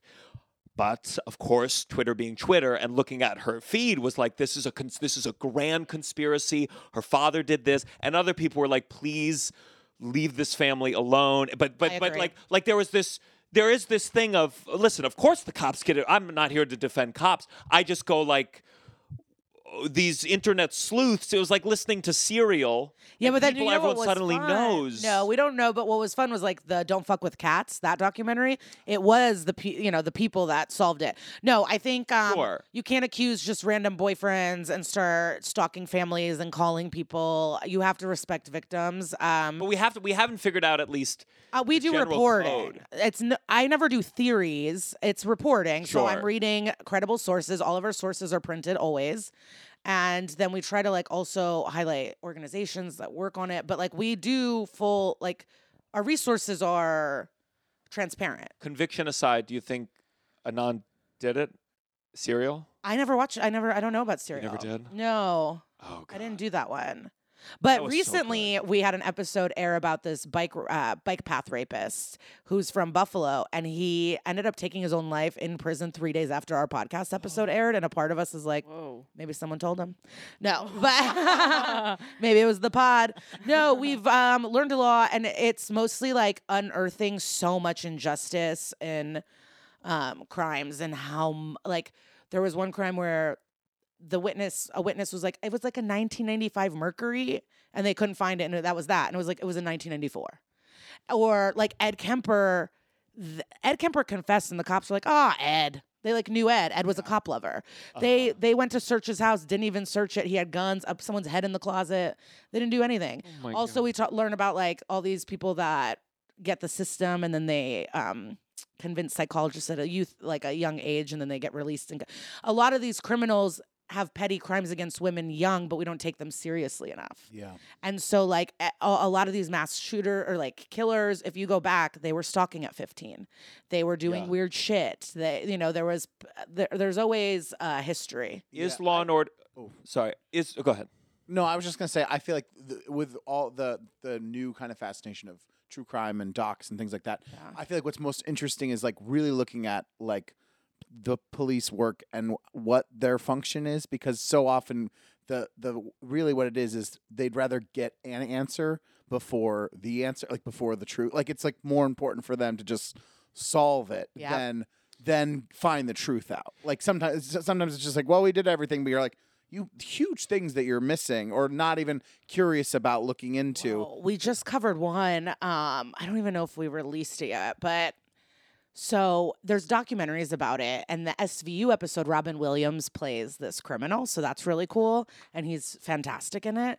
Um, but this guy, you you might have even heard of him. I feel like you're gonna like this, but he would call fast food places Uh-huh. and ma- and convince the manager that one of his employees Yeah. is stealing Uh-huh. and they need to hold him in an office and then slowly they would uh, sexually assault these young women strip them naked and this was all on camera and they were doing it because a voice on the phone told them compliance the Yeah. movie It is was the cop. compliance Oh, The there's a movie- scripted movie too? on Yeah, yeah, yeah. it's based on that Oh. that real life thing so this motherfucker they know what happens is like you get there and the cops like they don't know what to do and so one guy one detective was like fuck this is my neighbor. Like i have to solve this. And then one cop in boston got together. No one else was really investigating. And they couldn't get him because they finally got like evidence of him buying a calling card but you couldn't prove what calling card called. So he got not guilty. They could not get him. But Uh-huh. also all of these individual attacks these women got no justice. Yeah. yeah. and then like some were like um char or conv- charged and then got not guilty like because the jury felt bad for them because of the Yeah. voice and then one guy did get go to prison for rape but like all these cases there was like 30 something uh, spanning a decade maybe even more and no one put it together the FBI didn't string it like nothing all the different jurisdictions too. Like when you're like Yeah. cross state lines and cross different things, it gets like they they sometimes are like, oh, we don't share all that. There's not a national thing that we're sharing with everyone. So everyone has their own information, but it's not always shared. So It was wild, but no one, no one served, no one like these women's lives are forever changed. Yeah. Assaulted course. as young teens. Yeah. No justice. Is Law and Order love. propaganda? Yeah. Okay. So early on in our podcast, we um, got a bunch of one star reviews, and people di- diverted from us Uh-huh. because we talk about how cops are fucked up, and we're Uh-huh. pretty mean about cops. Sure. Um, and we talk about real stuff. And the first crime we did was based on Leona Helmsley. I don't know if you remember her. She was like a New York real estate who didn't pay her taxes or whatever. No, I don't remember. But it was actually bullshit. And Giuliani and Trump, because Trump and Leona Helmsley were um, competitors in Yeah, real yeah. estate, and Giuliani like fucked Leona and charged her on stuff, and like course, it's, it goes back. It goes back. But that was our first episode. So right away, all the Trump people left and left awful reviews, and then all the people that love cops were pissed. And so we you mostly just have a lot of listeners that are social workers, lawyers, teacher like um so but it is copganda and I think a lot of people watch it and they Mm. think that the cops are like Olivia Benson and Stabler, but it is a fantasy of the justice system. Yeah. It is a place where women are listened to, crimes are solved. Even if you don't want to report it, she's gonna sneak into your house, get evidence, and she's gonna do it. You know, Yeah, it's yeah, like yeah. they are getting you counseling. Um, the, so it's a fantasy. Yeah, yeah, yeah. It's that's why so many women I think watch it. It's a fantasy of the criminal justice system and how we deal with sexual assault cases. You know, the rape kits are tested in this episode in the show. sure. Um, but um, They should just do an episode of the backlog. They're just like, holy shit. Uh, there is a back. There's a of course. of course, of Yeah. course. There's some backlog episodes, but you know, I um back in college, I like volunteered at a shelter, and we got to know the sexual assault response team at the police station, and they're like, they do exist. But it's rare and it's really a fantasy, and I think that's why we love it. But it is copganda if you think that's how all cops are. But I think SVU in particular does a great job because they'll have the other departments be like, ah, the sex police are here. Or they'll be like, oh, that's not a person, that's a hooker. And then like the, the detectives will be like, you get out of my face, you know? So, or like other precincts aren't being helpful, or like the, dr- you know, like the drug unit, they have a long investigation and they want to shut down your rape investigation. They have to fight for it. So they do a good job of like showing how other cops are bozos. But yeah, it's fully copganda. And if you're not um, a critical viewer at all, you're gonna, yeah, you're, you're gonna hate our pod for sure. Because we do have opinion, you know, where um, there are s- people that lean towards other crime podcasts that are more matter of fact. It is two people talking, Sure. and we have opinions. Well, let's go on to our next segment. Speaking of opinions, what the fuck is going on? Oh my God, none of your That's not the buttons right are cue. working. Wow. Did I get too serious? I mean, No, no, No, no, no. Please, we like to get No. serious. and are there ethical issues to what we do? Probably. Um, but we try to raise money when there's time. We get involved. You've never had a psychic on to bring back the victims or anything like that. No, but we do our own research because some of our sex works or like certain things we got blowback on. So then we talk to a professor, and then we Sure. we Yeah. we Yeah, educate like that. ourselves. Yeah, that's good. Not on it, or like um for Planned during Roe v. Wade. uh, During we it's happening. Um, but when Roe v. Wade was about to be overturned, we had someone from Planned Parenthood come and talk because we had there was there's a few abortion episodes, obviously. Well, our next segment is called "This Has Got to Stop." Normally, there's a cool sound cue. Paige, do you want to do it? This has got to stop. That's what I Yeah. said, yeah. This has got to stop. This is where we're talking that something needs to stop. Something needs to uh, big, small, personal, large. Russell, do you have a "This has got to stop"? do, but it, you're gonna hate me because it's it's it, there's a qual- qualifier to it because it's not really this got to stop. It's more like a, I think this should stop as career advice for a certain for Pink. Listen, um, Pink does the aerials. Yeah, It's very impressive. I think she should do I'm something obsessed with you guys. because I see it online. On I'm not a fan of Pink, but like you know, people share. I think I had people recently at a Pink concert that I follow. They were sharing the aerials, and you're like, "Oh, this has been going on for a long time. It's very impressive. Like, wow, it's crazy. Only only person in the game doing it." But I'm I have concerns for her that she needs something else. Like it's like it could be like the thing with what's that comedian that would smash the watermelon? Yeah. Like it's a little like Uh, that's her- Gallagher. in my head now. I think of Pink. I think of her flying everywhere, and I'm like, that feels stressful to be like, how long can you do that for? How long? Like how how many years? To So are you worried about her joints, or are you saying it's boring? I'm saying I a lot of things. I'm saying like I've seen it shared a lot.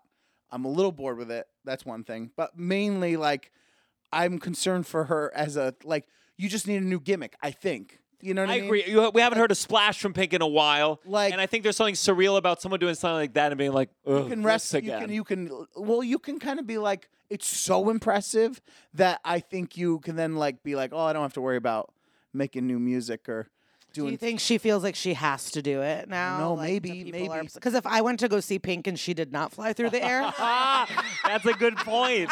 I would be livid. That's so true. That's actually very true. I Uh, would I be guess I really hadn't thought of. I hadn't thought of it as someone going to see it. So yeah, I would be like, get up in there, bitch. I think I was thinking of it as someone who sees it occasionally on Instagram. I was like, you- okay, we get it. You Can you fly. imagine Like, if if enough. you could do it as a stand-up comedian one day, and then you're like, you start a joke, and then you go flying into the air, Yeah. and you keep telling that'd be fun. Yeah. Are there any other female artists that you have some notes about their performance career?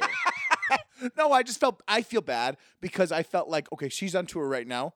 She didn't get nearly as much attention as Beyonce and Taylor Swift at the same time, and she's flying around. And I'm just like, so, so like, I mean, what, that's you what's know? crazy about our industry. It's like no matter how success this bitch is selling out arenas, and it's still like, well, not I'm not Taylor. You know, Yeah, it's yeah, like yeah. it's so hard to ever celebrate your success because ta- It's just gotta be- Beyonce didn't even get en- the, enough attention that she deserved. To be honest, Yeah, I mean, Taylor really dominated. okay. I mean, Beyonce's still doing pretty well. Oh no, she no, she Taylor actually performs more often than Beyonce does. Beyonce has made this to- her tour made is making more money, made more money than Taylor, but that's Yeah, not what we're sure. hearing. I'm sure. Sure. Exactly. And I think that I think it was purposely timed. The Travis Kelce and because Beyonce's last show was October first in Kansas City, but she was in New York at the Jets Chiefs game, and all the news was about that. And I think she did that on purpose, so no one talked about Beyonce's tour. so interesting. Do you think they actually like each other?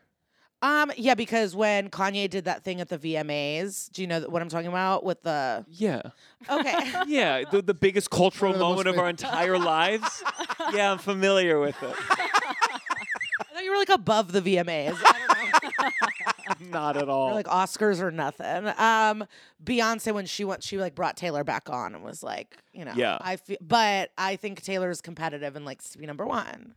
Do you think her and Travis are a real? I don't care, but I'm in it. I love it. I love it. I love the way he looks at her, whether it's PR or not. I don't care if they're all gay. There no was there was one video of him, and they're like, "Look how he looks at Taylor," and someone said, "That's him looking at the playback of his play." No, he said, field." "Damn, there she is." No, no, he didn't. No, he didn't. No, I don't care if it's fake. I like love No, romance. I know that about you, Liza. You don't care if it's fake at all. Uh, no, I love romance. I love the convertible. Like I like love. I love the vibe of it all. But I do think um, the NFL is probably paying her, or um, they're trying to get women, you know, more fans. In. Like something is up. They're using "Welcome to New York" in think, the I don't ads. think those women are going to stick around when Taylor stops going, though. I don't think like No. like they're going to be like, "Oh yeah, you, oh, I really like football now." No, but what if they gave her thirty million to go to these games? Ah, and then sure. she stays relevant still because she's now promoting the 1989 like re-release yeah, yeah. and when she first did it that was that was like the bad blood the friends the supermodels so she's like recreating that Well, Yeah, yeah, another yeah. thing I saw on Twitter was was the conspiracy, or not, you know, a theory that she uh, was doing it to get rid of the private jets. Google when because like it was, Did you it was hear Taylor that? Swift goes to the Jets game, so now when you search Jets Taylor Swift instead of the, any story her, about her doing private, a private jets, jet to go to CVS. It's like it was like a thing to erase that story from no Google. chance. Like you know, no like, i love that yeah, I like, well, the only, that the, the only kind of like proof around is like when she went to the other game, they didn't put the name of the team in the headline. Uh, But for when it was the Jets, though, it was all Jets was in the head. Anyways, you know, it's a fun little theory. pr is real Yeah. the, and it's expensive this this kind of fits into my this has got to stop. Uh, feel free to challenge it. Where is this? where'd So, you get these guest checks you steal it from the seller? uh, no, someone gave it to me. No, I didn't steal it. Thank you. I like it as a notepad. It's kind of fun. reminds me of my youth Um, so mine is about the Empire State Building. So the the Empire State Building does sometimes they change the colors Mhm. for the things, and they recently did one uh, specifically uh, uh, for Israel, the Israeli flag, the blue and the white. Three days prior, they did one for Taylor Swift, and the picture ketchup and seemingly ranch, and it's it was a photo that went viral because someone said, "Here's Taylor with ketchup and seemingly ranch," and I guess my feeling is, you, it's either Well, you a know, rich really important thing. No, but you know you can get an app. Like if you're a rich dude, you could buy an app and then you could be on a date with a girl and you could change the colors of the Empire State Building. I heard they got rid of that. oh, they did? Yeah. I was with someone who d- had done that. Yeah. No, I think they Oh. stopped it a couple years I ago. thought that would discuss. Sorry to interrupt, Oh, but I thought sure. you'd like to know that. Oh. Sure. Okay. Well, if that that blows a whole through my whole thing, but I think this was they at least promoted it, and I think there's just a degree of like, this is kind of a little bit of a conservative take of like, it's either a meaningful thing or it's a super cutesy thing, but if they're right next to each other, it just feels like this is nothing. You can't go from talking about a gigantic global situation to ketchup and mustard. Then it's not a But thing. they got to light it up every day somehow. You know, they got to put some color on it. So sometimes there's not something happening. Sometimes it's death and destruction. Yeah. Sometimes, you know, it's a You little know? chicken finger. Sometimes it's St. Patty's Day. Turn it green. You know what I mean? Like what? Well, like it, it just. uh Yeah, it just I just think sometimes in in the pursuit of everything being like funny and kind of viral and kitschy, you take away the meaning of it sometimes. yeah. No, because I think people that if they, s- you know, I do feel like it's how I don't know. I don't. I don't think people. I feel like that one thing I wouldn't have known what it was, like the orange and white. You'd be like, "What?" For example, to take an easier example, like when they do it for Gay Pride Month, I think there's something about it that feels like, Okay. wow, a big public display of of pride. Yeah. And then when I see it used for ketchup and seemingly ranch, I go, "Eh, you know what? It doesn't fucking matter. It doesn't mean anything. They'll fucking put anything up there. I up mean, there. Taylor is an ambassador of New York. you know, Is she really? they made her one with her "Welcome to New York" song. I'm for scared of tourism. how Yes, you nothing should be. against Taylor. There's too much power. yeah. There's too much power, and it's kind of freaky. Yeah. And I'm sure. No, even what I said now, like uh, my life could be over. I might not have said the right thing. if you don't think there's not going to be death threats and they're not going to comb our tweets, you're mistaken. Yeah. These Swifties, they're intense. But I, I get it. I was a teen once. If you're an adult Swifty, you need help. But as a teen, I was really in love with the Backstreet Boys and I would kill for them, you know? Yeah. Like sometimes your hormones are wild and you just you're not you're not getting fingered and you have to put all your attention to the pop star you love. Uh, what's your? This has got to stop. wait, I wait, I had another Taylor Swift thing to say. Oh, so my friend um works at NYU and she's a part of graduation. Yeah. And Taylor did the commencement speech a couple years ago, but it's all these grad students and she's talking like a person who doesn't know life. Like she's like, and don't let the haters get you down. And it's like, these are grad students. Like like what haters? These are full adults, Taylor. You know, so it is fun. It's kind of why I love watching Celebrity Family Feud. Like the celebrities just like don't know. They'll be like, "What's in, a, in an average person's living room?" And they'll be like, "A gold-plated shark." Like they don't know how to Yeah, yeah, play. yeah. Yeah, And I really enjoy out of touch is so celebrity. funny. it really makes me happy. Anytime anyone talks about a hater, you're like, I don't know what you're talking. Like, like it is, it's a bizarre concept to ever think about. You know, like that. That's something that you you're like have advice on. Yeah. a hater. Can you? uh, I'm you- sure we have some downside haters. Yeah, but I would never think it would never be like it's not. I don't know. Yeah, it's just when you talk about it's the a very talking weird- about a hater is hard to talk about without feeling like you're self-aggrandizing. Yeah. There's just a degree of like it's the same way I don't like the word fans. There's just something feels weird, but gross. yeah. What do you what do you call your we I call say Debbie Downsiders. listeners. Listeners, Debbie Downsiders. I say murder girls, but um and then the people that are at the show, I don't know what I say, but fan is gross for sure. It's like Yeah. it's weird. I go people that are obsessed with me. That's good. Can't um, get enough. Um your God, which one do? I do? You got you're What's got to stop? Do not ask me a question if you already know the thing. I hate when someone goes, "Do you want to leave at 1 or 1:30?" and then I'll say 1 and they'll go, I'm thinking 1:30. Just say you want to leave at fucking 1:30. I don't give a shit. You know what I mean? Um, do you want pizza or chi- if you know what you want, just tell me. So like don't ask me a question of two options if you actually just want to do one of the options. sure. Yeah. And that is something that bothers me. Yeah. Who did this to you most recently? I have a friend that does this all the time. yeah. That- yeah, yeah, yeah. And it's fine. I like her, but she'll just be like, "So, do you think we should park or take a car or whatever?" And I'll be like, "Oh, yeah, let's take a car." I was thinking we drive, and I'm like, "Then Uh. don't, I'm fine. Drive. I didn't even give a shit. You didn't even have to ask me. If you told me what we were doing, I would do it. You know what I mean? I feel like it must be that they're on the f- they they want something, but they're not fully committed, and they're hoping that You you, need give that, like, validation. final thing, and Yeah. then when you don't, they go, "Well, fuck." Yeah. Do you ever do you ever say the thing that they want, or is it always maybe you always they do the opposite, and you need to use that to your advantage? You want Chinese, you say, "Let's get pizza."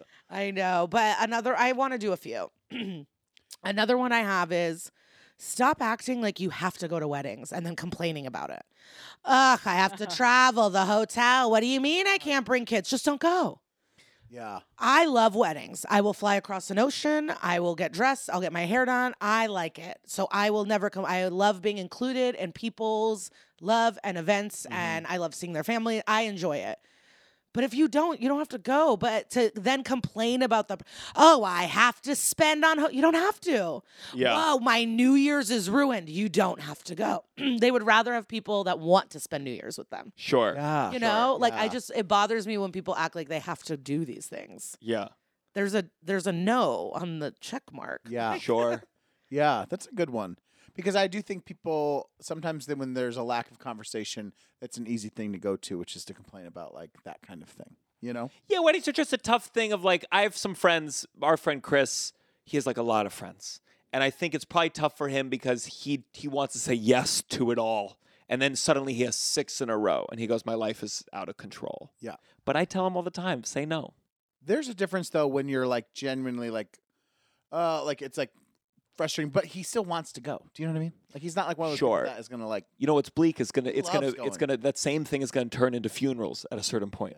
It'll be like, oh I gotta go here for the fucking funeral. No, before the funeral, hopefully baby showers. yeah. Sure. Yeah. Sure. Or like graduating med school. I don't know how old we are, but God, it's really sick. Um And then my final one, Please. stop calling people fat on the internet. We know we've gained weight. Like I don't understand it. What do you want from me? well, what is what's your thinking behind it?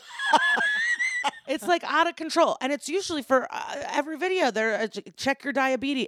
I do. I have an endo- I have a thyroid problem. I go to my endocrinologist. My blood work is done. I've, I, I or st- like I just, I'm doing a joke about something random, and then it's thousand comments about my weight, and I'm like, get a life. God. it's insane. We've had Russell's been out because of the show, and we've had some female co-hosts. And until you post a video like from your own account with a woman featured, you really witness like the co- the comments, and you're like, "This is fucking not that not, not that you're shocked, not that I'm like, oh, women have it tough on the internet, but really when it's like it's a, something you posted and you get an email every time there's a comment, you're like, Jesus Christ, Yeah. what is wrong? I would rather people threaten my safety. Stop it. I can't. I just can't anymore because I love the internet, and you're making it a place where, uh, you know, it's just uh, you're getting um, notifications, and it's like, okay, I don't know how you. Ch- all I know is like one time someone in a pose I had, they they said I had a, a muffin top, and I spiraled for weeks. And I don't. Sometimes I'm like, I think guys just have to have a taste of it. Not that I was doing fat comments before that. And then I was like, you know what? No more. No more commenting no, on I'm a Liza's videos. sicko. I'm a sicko. So like, if pe- most people have private accounts, and that sucks. But if you don't, Yeah. I'll find a photo of your daughter, your mother, your passion, and I will write what I I think. Yeah. Yeah.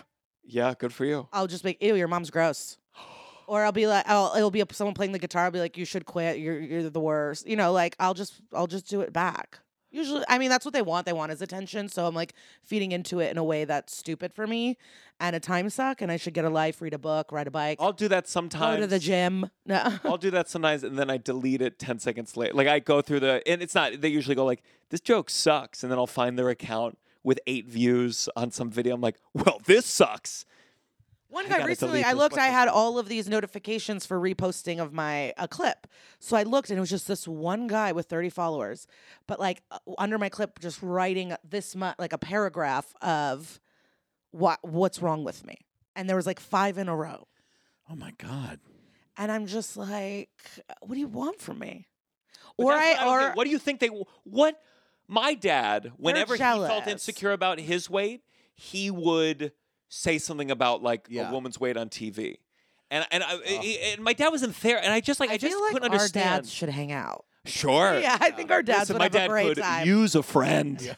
Please. All dads need friends. They don't have friends. I'm shocked. My dad has two best friends, and I'm like, uh, God bless. I send them. I'm like, this is wild that you're friends with this man. That could be My- fun. Trapping your dad with other dads. Just, just. My they dad was someone. talking to his friend who is one of the top leading fertility specialists in the country. Like he travels, he does in vitro for people. Like this kind of uh, best friends with my dirtbag dad. And um, my dad one time was on the phone with him and called him, and it was in Russian, but he goes, "You little," it's like you little girl idiot. Uh-huh. He's like, I told you my daughter's here, you little girl idiot. And like hangs up on this doctor who keeps just being like, hi. Like, I'm like, what does this doctor get from my father? But I, I think our dads would have fun. I have Sure. few, all of all of my friends' dads are such alcoholic dirtbags. It's like you all gotta they all gotta get together. Yeah. Yeah. They. Because my dad tries. Well, my dad's not vax, so we need to get tested before oh too. But they believe in it. God. Wow. They believe in it. They wear masks. They do the thing. My dad had heart surgery during the pandemic. My He's dad had a quintuple 80s, bypass too. And he just was scared. And my mom kind of does whatever my father does. Very traditional gender roles in my home. My And dad got vaccinated, but he was very scared after his quintuple bypass, which was in Yeah. 2020. He was, you know, even more scared about the clot stuff. Yeah. But they wear masks, which is like a blessing at least. Like Mm-hmm. they at least they don't think it's fake, which is nice. But they are not vaxxed, and that is hard. Yeah. Well, we that's can never take them anywhere again. No. Then they I mean, never these had days you can take them. People, You're- people are all doing No, it. I don't want my parents. I care about Oh, their your safety. parents.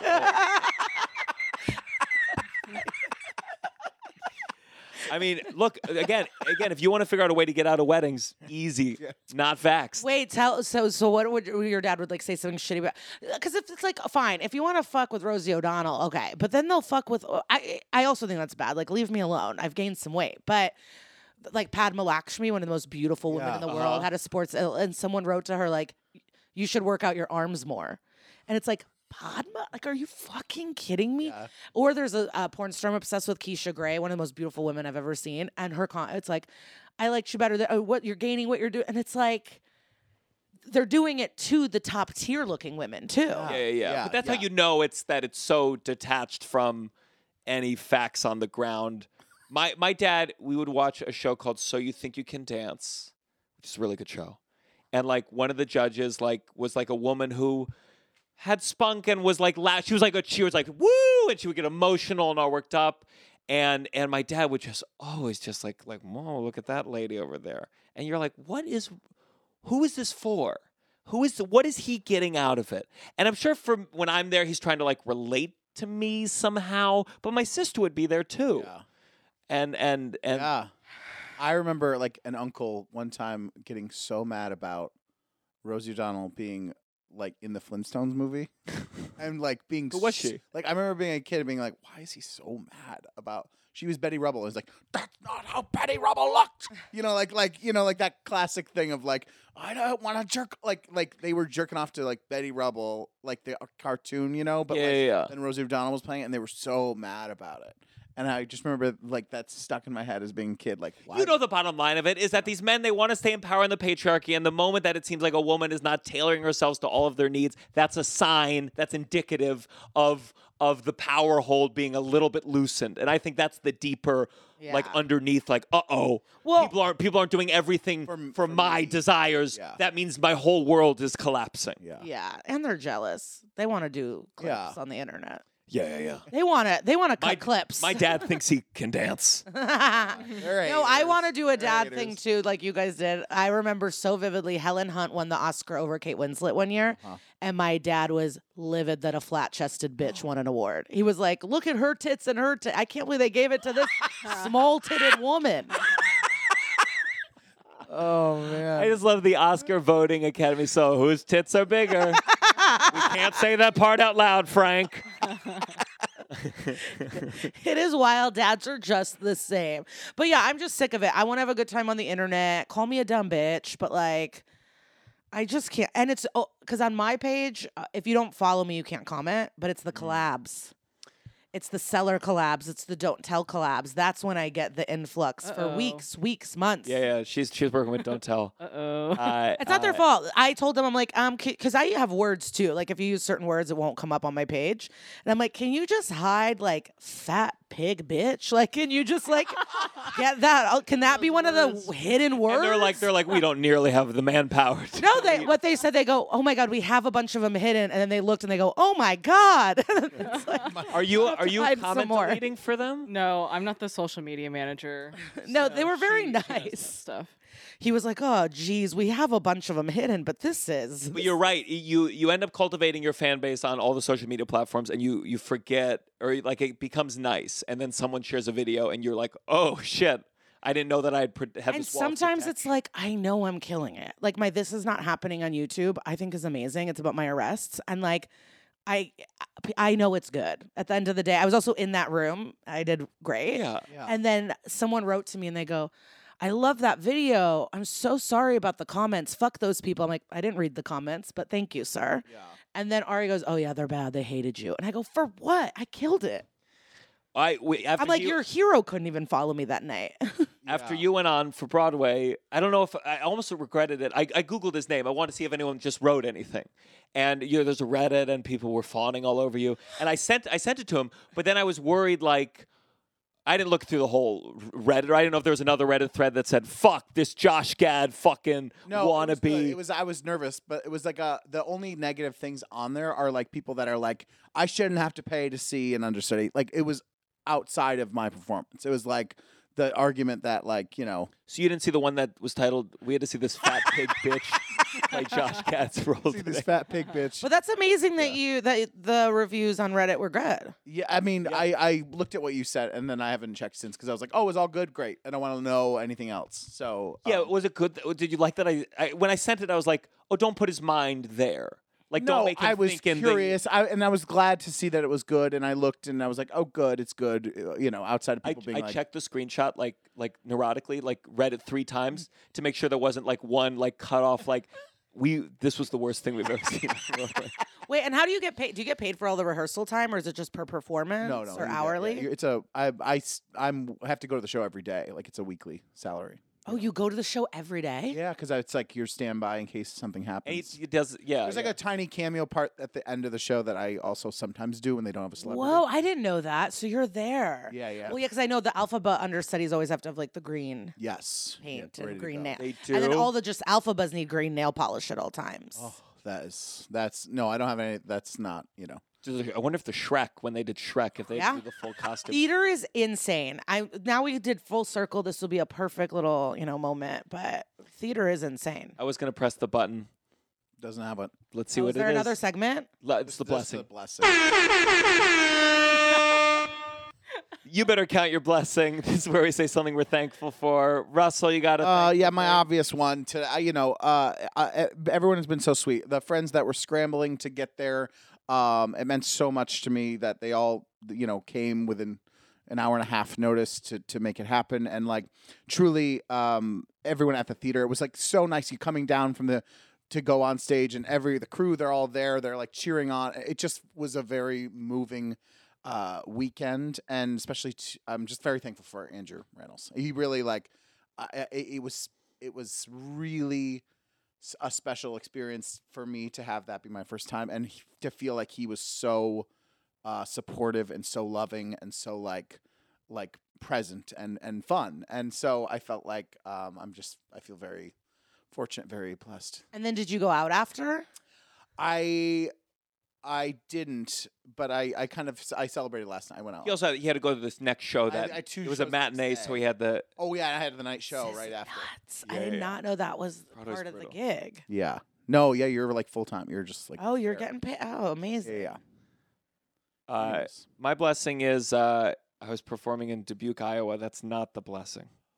There was a bowling alley above me, but an old college uh, friend, musical theater conservatory, was my roommate for a year. His parents came to the show. They live in Dubuque, Iowa, and it was uh, there's always something so special where the, these are parents who are like I've seen them maybe three times in my entire life Yeah. th- but they saw me in college doing a, a musical and uh, it was very cool. Some some people when they come and see you, you're it- it's you're like that's so sweet that you would come to see me below this bowling alley. What else are they gonna do in Dubuque? Sure, sure. You're a They're like, "We blessing. You're the bowling alley." blessing for them. Well, sure. That's what they say whenever you're there. I'm always like, thank you for coming. And they're like, thank you for coming here. And you know what? Given that the airport was an hour, 15 minutes away, yeah. Yeah. So my blessing is on behalf of Dubuque and it's for me. Yeah. But it's it was so nice to see see uh, his parents. And uh, yeah, that's my blessing. What's your blessing? That's so cute. Um, I was thinking of one, all of yours are performance based, so I was gonna do a blessing to my new Nintendo Switch, but you know that seems. I've been playing Mario. I'm gonna, I'm gonna beat the game that I couldn't you beat see as the a movie? child. Of course, I watched it on an airplane and I was like, wow, they pulled it off. it was fun. It was cute. One of my friends goes, "That's for babies," and I go, "Yeah, I guess it's not for adult, but it's fun." Yeah. I liked the coins. I Academy liked the inside b- jokes of my child. So yeah, now I'm playing Mario and it's really fun. But I saw Incubus at the Hollywood Bowl this week, so that'll be my Oh. blessing. Um, I had a great time. They did the Morning View album in its entirety and then did all these hits. A classic. It was awesome. And I ran into a friend from high school. But his voice is beautiful. And he's beautiful. Brandon Boyd. Yeah, he took off his shirt for the hits. Um that sounds like such an insane show. It was. I mean, I was like, um, it was special. It was special. It was like reliving my youth, but he sounds so good, and it was like everyone was dressed like they were dressed 20 years ago w- listening to them. Oh, You yeah, know yeah, what I mean? Like it was just like. I have a Red Hot Chili Pepper tattoo, and let's just say it fit right in. You know, like Mm-hmm. it was a lot of Deftones outfits. It was a lot of, um, it was yeah, like emo people. It was really fun, and the Hollywood Bowl is really beautiful. And I just, and Lizzo came out with her flute. And um, yeah, Lizzo's a giant Incubus fan. Wow. Yeah, and so she posted Did the crowd go wild or was some of the crowd like, oh, no more wild than probably for Incubus. I would say Yeah. we were like a kind of too mature of a crowd. I was like, we're kind of quiet, but um, uh, yeah, no. She posted that 20 years ago she went to the Morning View tour. And Wow. she, but she, and then in parentheses, she goes, but I've been a fan since the Science album. Hell Um, yeah. but she was dancing the whole time. Like she was at the show and then went up and played the flute for one of the songs. I love that.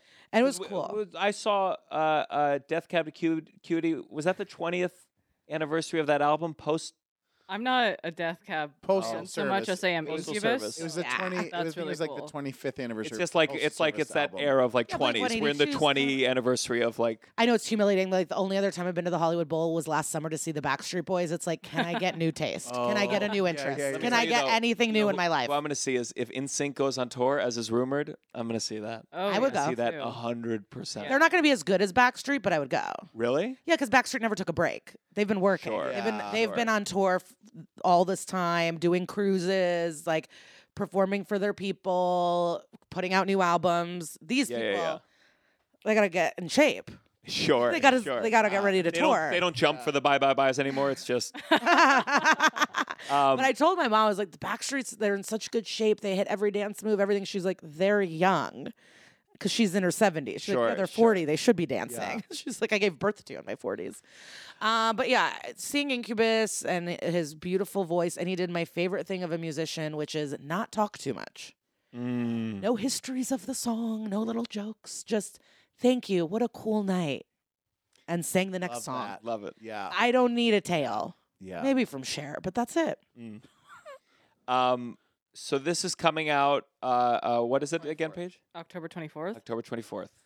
Uh, what would you like to plug? So my podcast is That's Messed Up, an SVU podcast, and we are on the road through the fall into December. We're in New York. We just added a second show at City Winery. It's in December. Um, Park West, we're doing in Chicago November 5th, and then all of Midwest. We're doing, I mean, Milwaukee, Madison, Detroit, we'll be in Cleveland. We're doing it all. So check out our Instagram. You know, you know how to do the internet. That's another one, another complaining. oh, when they ask. If I want to buy a ticket, I look for it. Why, why do I need to add the link and the thing and the? I just don't know. I don't know. Sure. I usually think sometimes I I always say that stuff, but I'm like, oh, they'll find it if they want it. I don't need to go link in bio. They'll Google it. No, they won't. They Really? won't. They'll write you a message going, "How do I get a ticket?" Mm-hmm. But sorry, no. Even you can message me. We would love. we would love for you to come. take it. Anyways, I'm so. but we're in thankful. Pittsburgh. but we're in Pittsburgh this week, so we're doing the pod, and then I'm doing stand up the 27th and 28th. So this week I'm in Pittsburgh. Um, I'm I'm doing stand up in LA at the Dynasty Typewriter. I think November 2nd. I'm out. I'm out and about. I'm out and about. We'll put put all the links in the things. Russell, do you have plans of when you're going to spike Josh Gad's drink again? no. Uh, no, I don't have anything. And I'm plugged. glitter cheese on the internet, so it's glitter cheese, and that's messed up. Thank you uh, for letting me be on this. Oh my god, yeah. And then uh, And you know what my big pet peeve is? Too short of podcasts. Now podcasts are like 45 minutes and you got to get out of there. And Thank you, you. you really allowed me to talk for a long time, and I, needed that. I was Good. so happy. um, Do you guys uh, fight about that? we do. I'm always like 90 minutes cut off. Like like he's he's like, oh, we could go two hours. We could go two and a half. You know, like he, yeah. Um. Uh. Do you know when our Uncle Function show is? I know you can't do it. I'm not even on it. I know. I'm just asking if you know. And it's in November. It's New York Comedy Fest. Look it up. Uncle Function, early November. So I don't know that. Other than that, just said they won't look it up. I know, but they will maybe. Um. Uh. Talking right now, but it's like you got to go to the Insta. I, Yeah. websites are over. It's just like you really have to. The way I found out about Incubus is I saw a billboard and I went, yes. Wow. And I bought a ticket. We need a billboard. We need a billboard. Uh, so Uncle Function early November, New York Comedy Fest. Uh, at Russell J Daniels on Instagram, and you know you can come see Gutenberg the musical on Broadway. Um, I most likely won't be in it, but uh, I'm there eight times a week. But if Where do you, sit? you're in the back in the- I the, we- mezzanine, Well, I'm either in the back in the mezzanine watching, or I. would it be weird if a guessing Debbie Downsider comes up to you in the back and goes, "Hey"? Uh, no, yeah, you can send me a message on there, and I'll come say hi. Wait, Um, so do you watch it intensely, or are you sometimes like zoning off? Um, it's early enough where I'm usually watching it for specific reasons, like what um, for specific moments of like, wait, when does he put this thing here? You're always You know? whispering like, "This is how I would do it." no, no, no. But I'm starting to now. Like, I can't watch it every day now. I'm starting to be like, okay, I'll watch, uh, like the first act, go sit in the re- dressing room for the second act, or you know. So I'm, I'm, I'm now it's just more chill, hanging out. I've never. Um, yeah, this is cool. I've never met. I Someone mean, who I've has never that done it job. before, so it's like you know, figuring it out. But, but I feel a lot more relaxed that now it's happened. So like the worst case thing, you know. And you were in Worst the case hit case. musical Titanique. I mean, you've had a year. It's been a year. It's been a, wa- a year, a wild And year. this podcast. And And well, and you have a YouTube plaque. Yeah, yeah, yeah. And we got That's to five huge. hundred thousand. We didn't even get the plaque Oh, yet. for that yeah. Wait, you have five hundred thousand? Yeah, but it's just through the shorts. It's like Wow. it's, it's I know. I'm. I'm starting to do short. I watch shorts, and it is a battleground. yeah. They are trying to. It's all right wing stuff. And I'm all I go yeah. on is to watch drag race stuff. So to me, I'm like, why are you doing this? I'm constantly having to be like, no Ben Shapiro, thank Oh, you. No women swimming, like, and they won't listen. That's the thing with Twitter right now. Where I'm like, I'm like, how is it possible that I'm getting Jordan Peterson talking about a trans thing? Yeah. I like, I, I could not, I could not be like, yeah. uh, it's, it's nuts. Yeah, he's wearing a Little Shop of Horrors T-shirt. Yeah. he's for the trans community. I, I want more, more what AI. color to- is the half million gonna be? I don't know. I'm sure it's, it's a, a bronze. That's so cool. Thank you. Uh, I will be in Italy. These might have sold out by now, but Milan, Oh. November 1st. Milan. London, November 2nd through 5th. We added a fifth show, maybe added a six by now. And then, you know, I got fucking, uh, what is this? Berlin, November 7th. Amsterdam, November 8th, and Paris, November 9th. If I come back with bed bugs, I will be fucking pissed. I will, I'm to be, I'm not touching anything for that trip. I've seen these videos. I cannot come back. But you And- know, you know how to check now. You know, you'll check the mattress. Oh, you'll I'll pick up the sh- check. You'll do it. Yeah. Yeah, yeah, yeah. And then November 10th, hopefully I will be watching Anthony Jeselnik at Carnegie Hall as my treat for that brutal tour. Fun. Uh, uh, Paige, where can people find? I find love that it's a brutal tour in Italy. It's it's like it's like I land, I'll do the show, and then I got to go back to the airport to make sure if something goes wrong at one of these airports, it's over. Yeah. It's it all gets. It's one of those. It's just tight. yeah. It's stupid. You could take a train, Uh, maybe. you already, already booked the flights, booked Paige. the What No, I know, but I'm saying there's a backup in Europe. Sure, sure, sure. Yeah.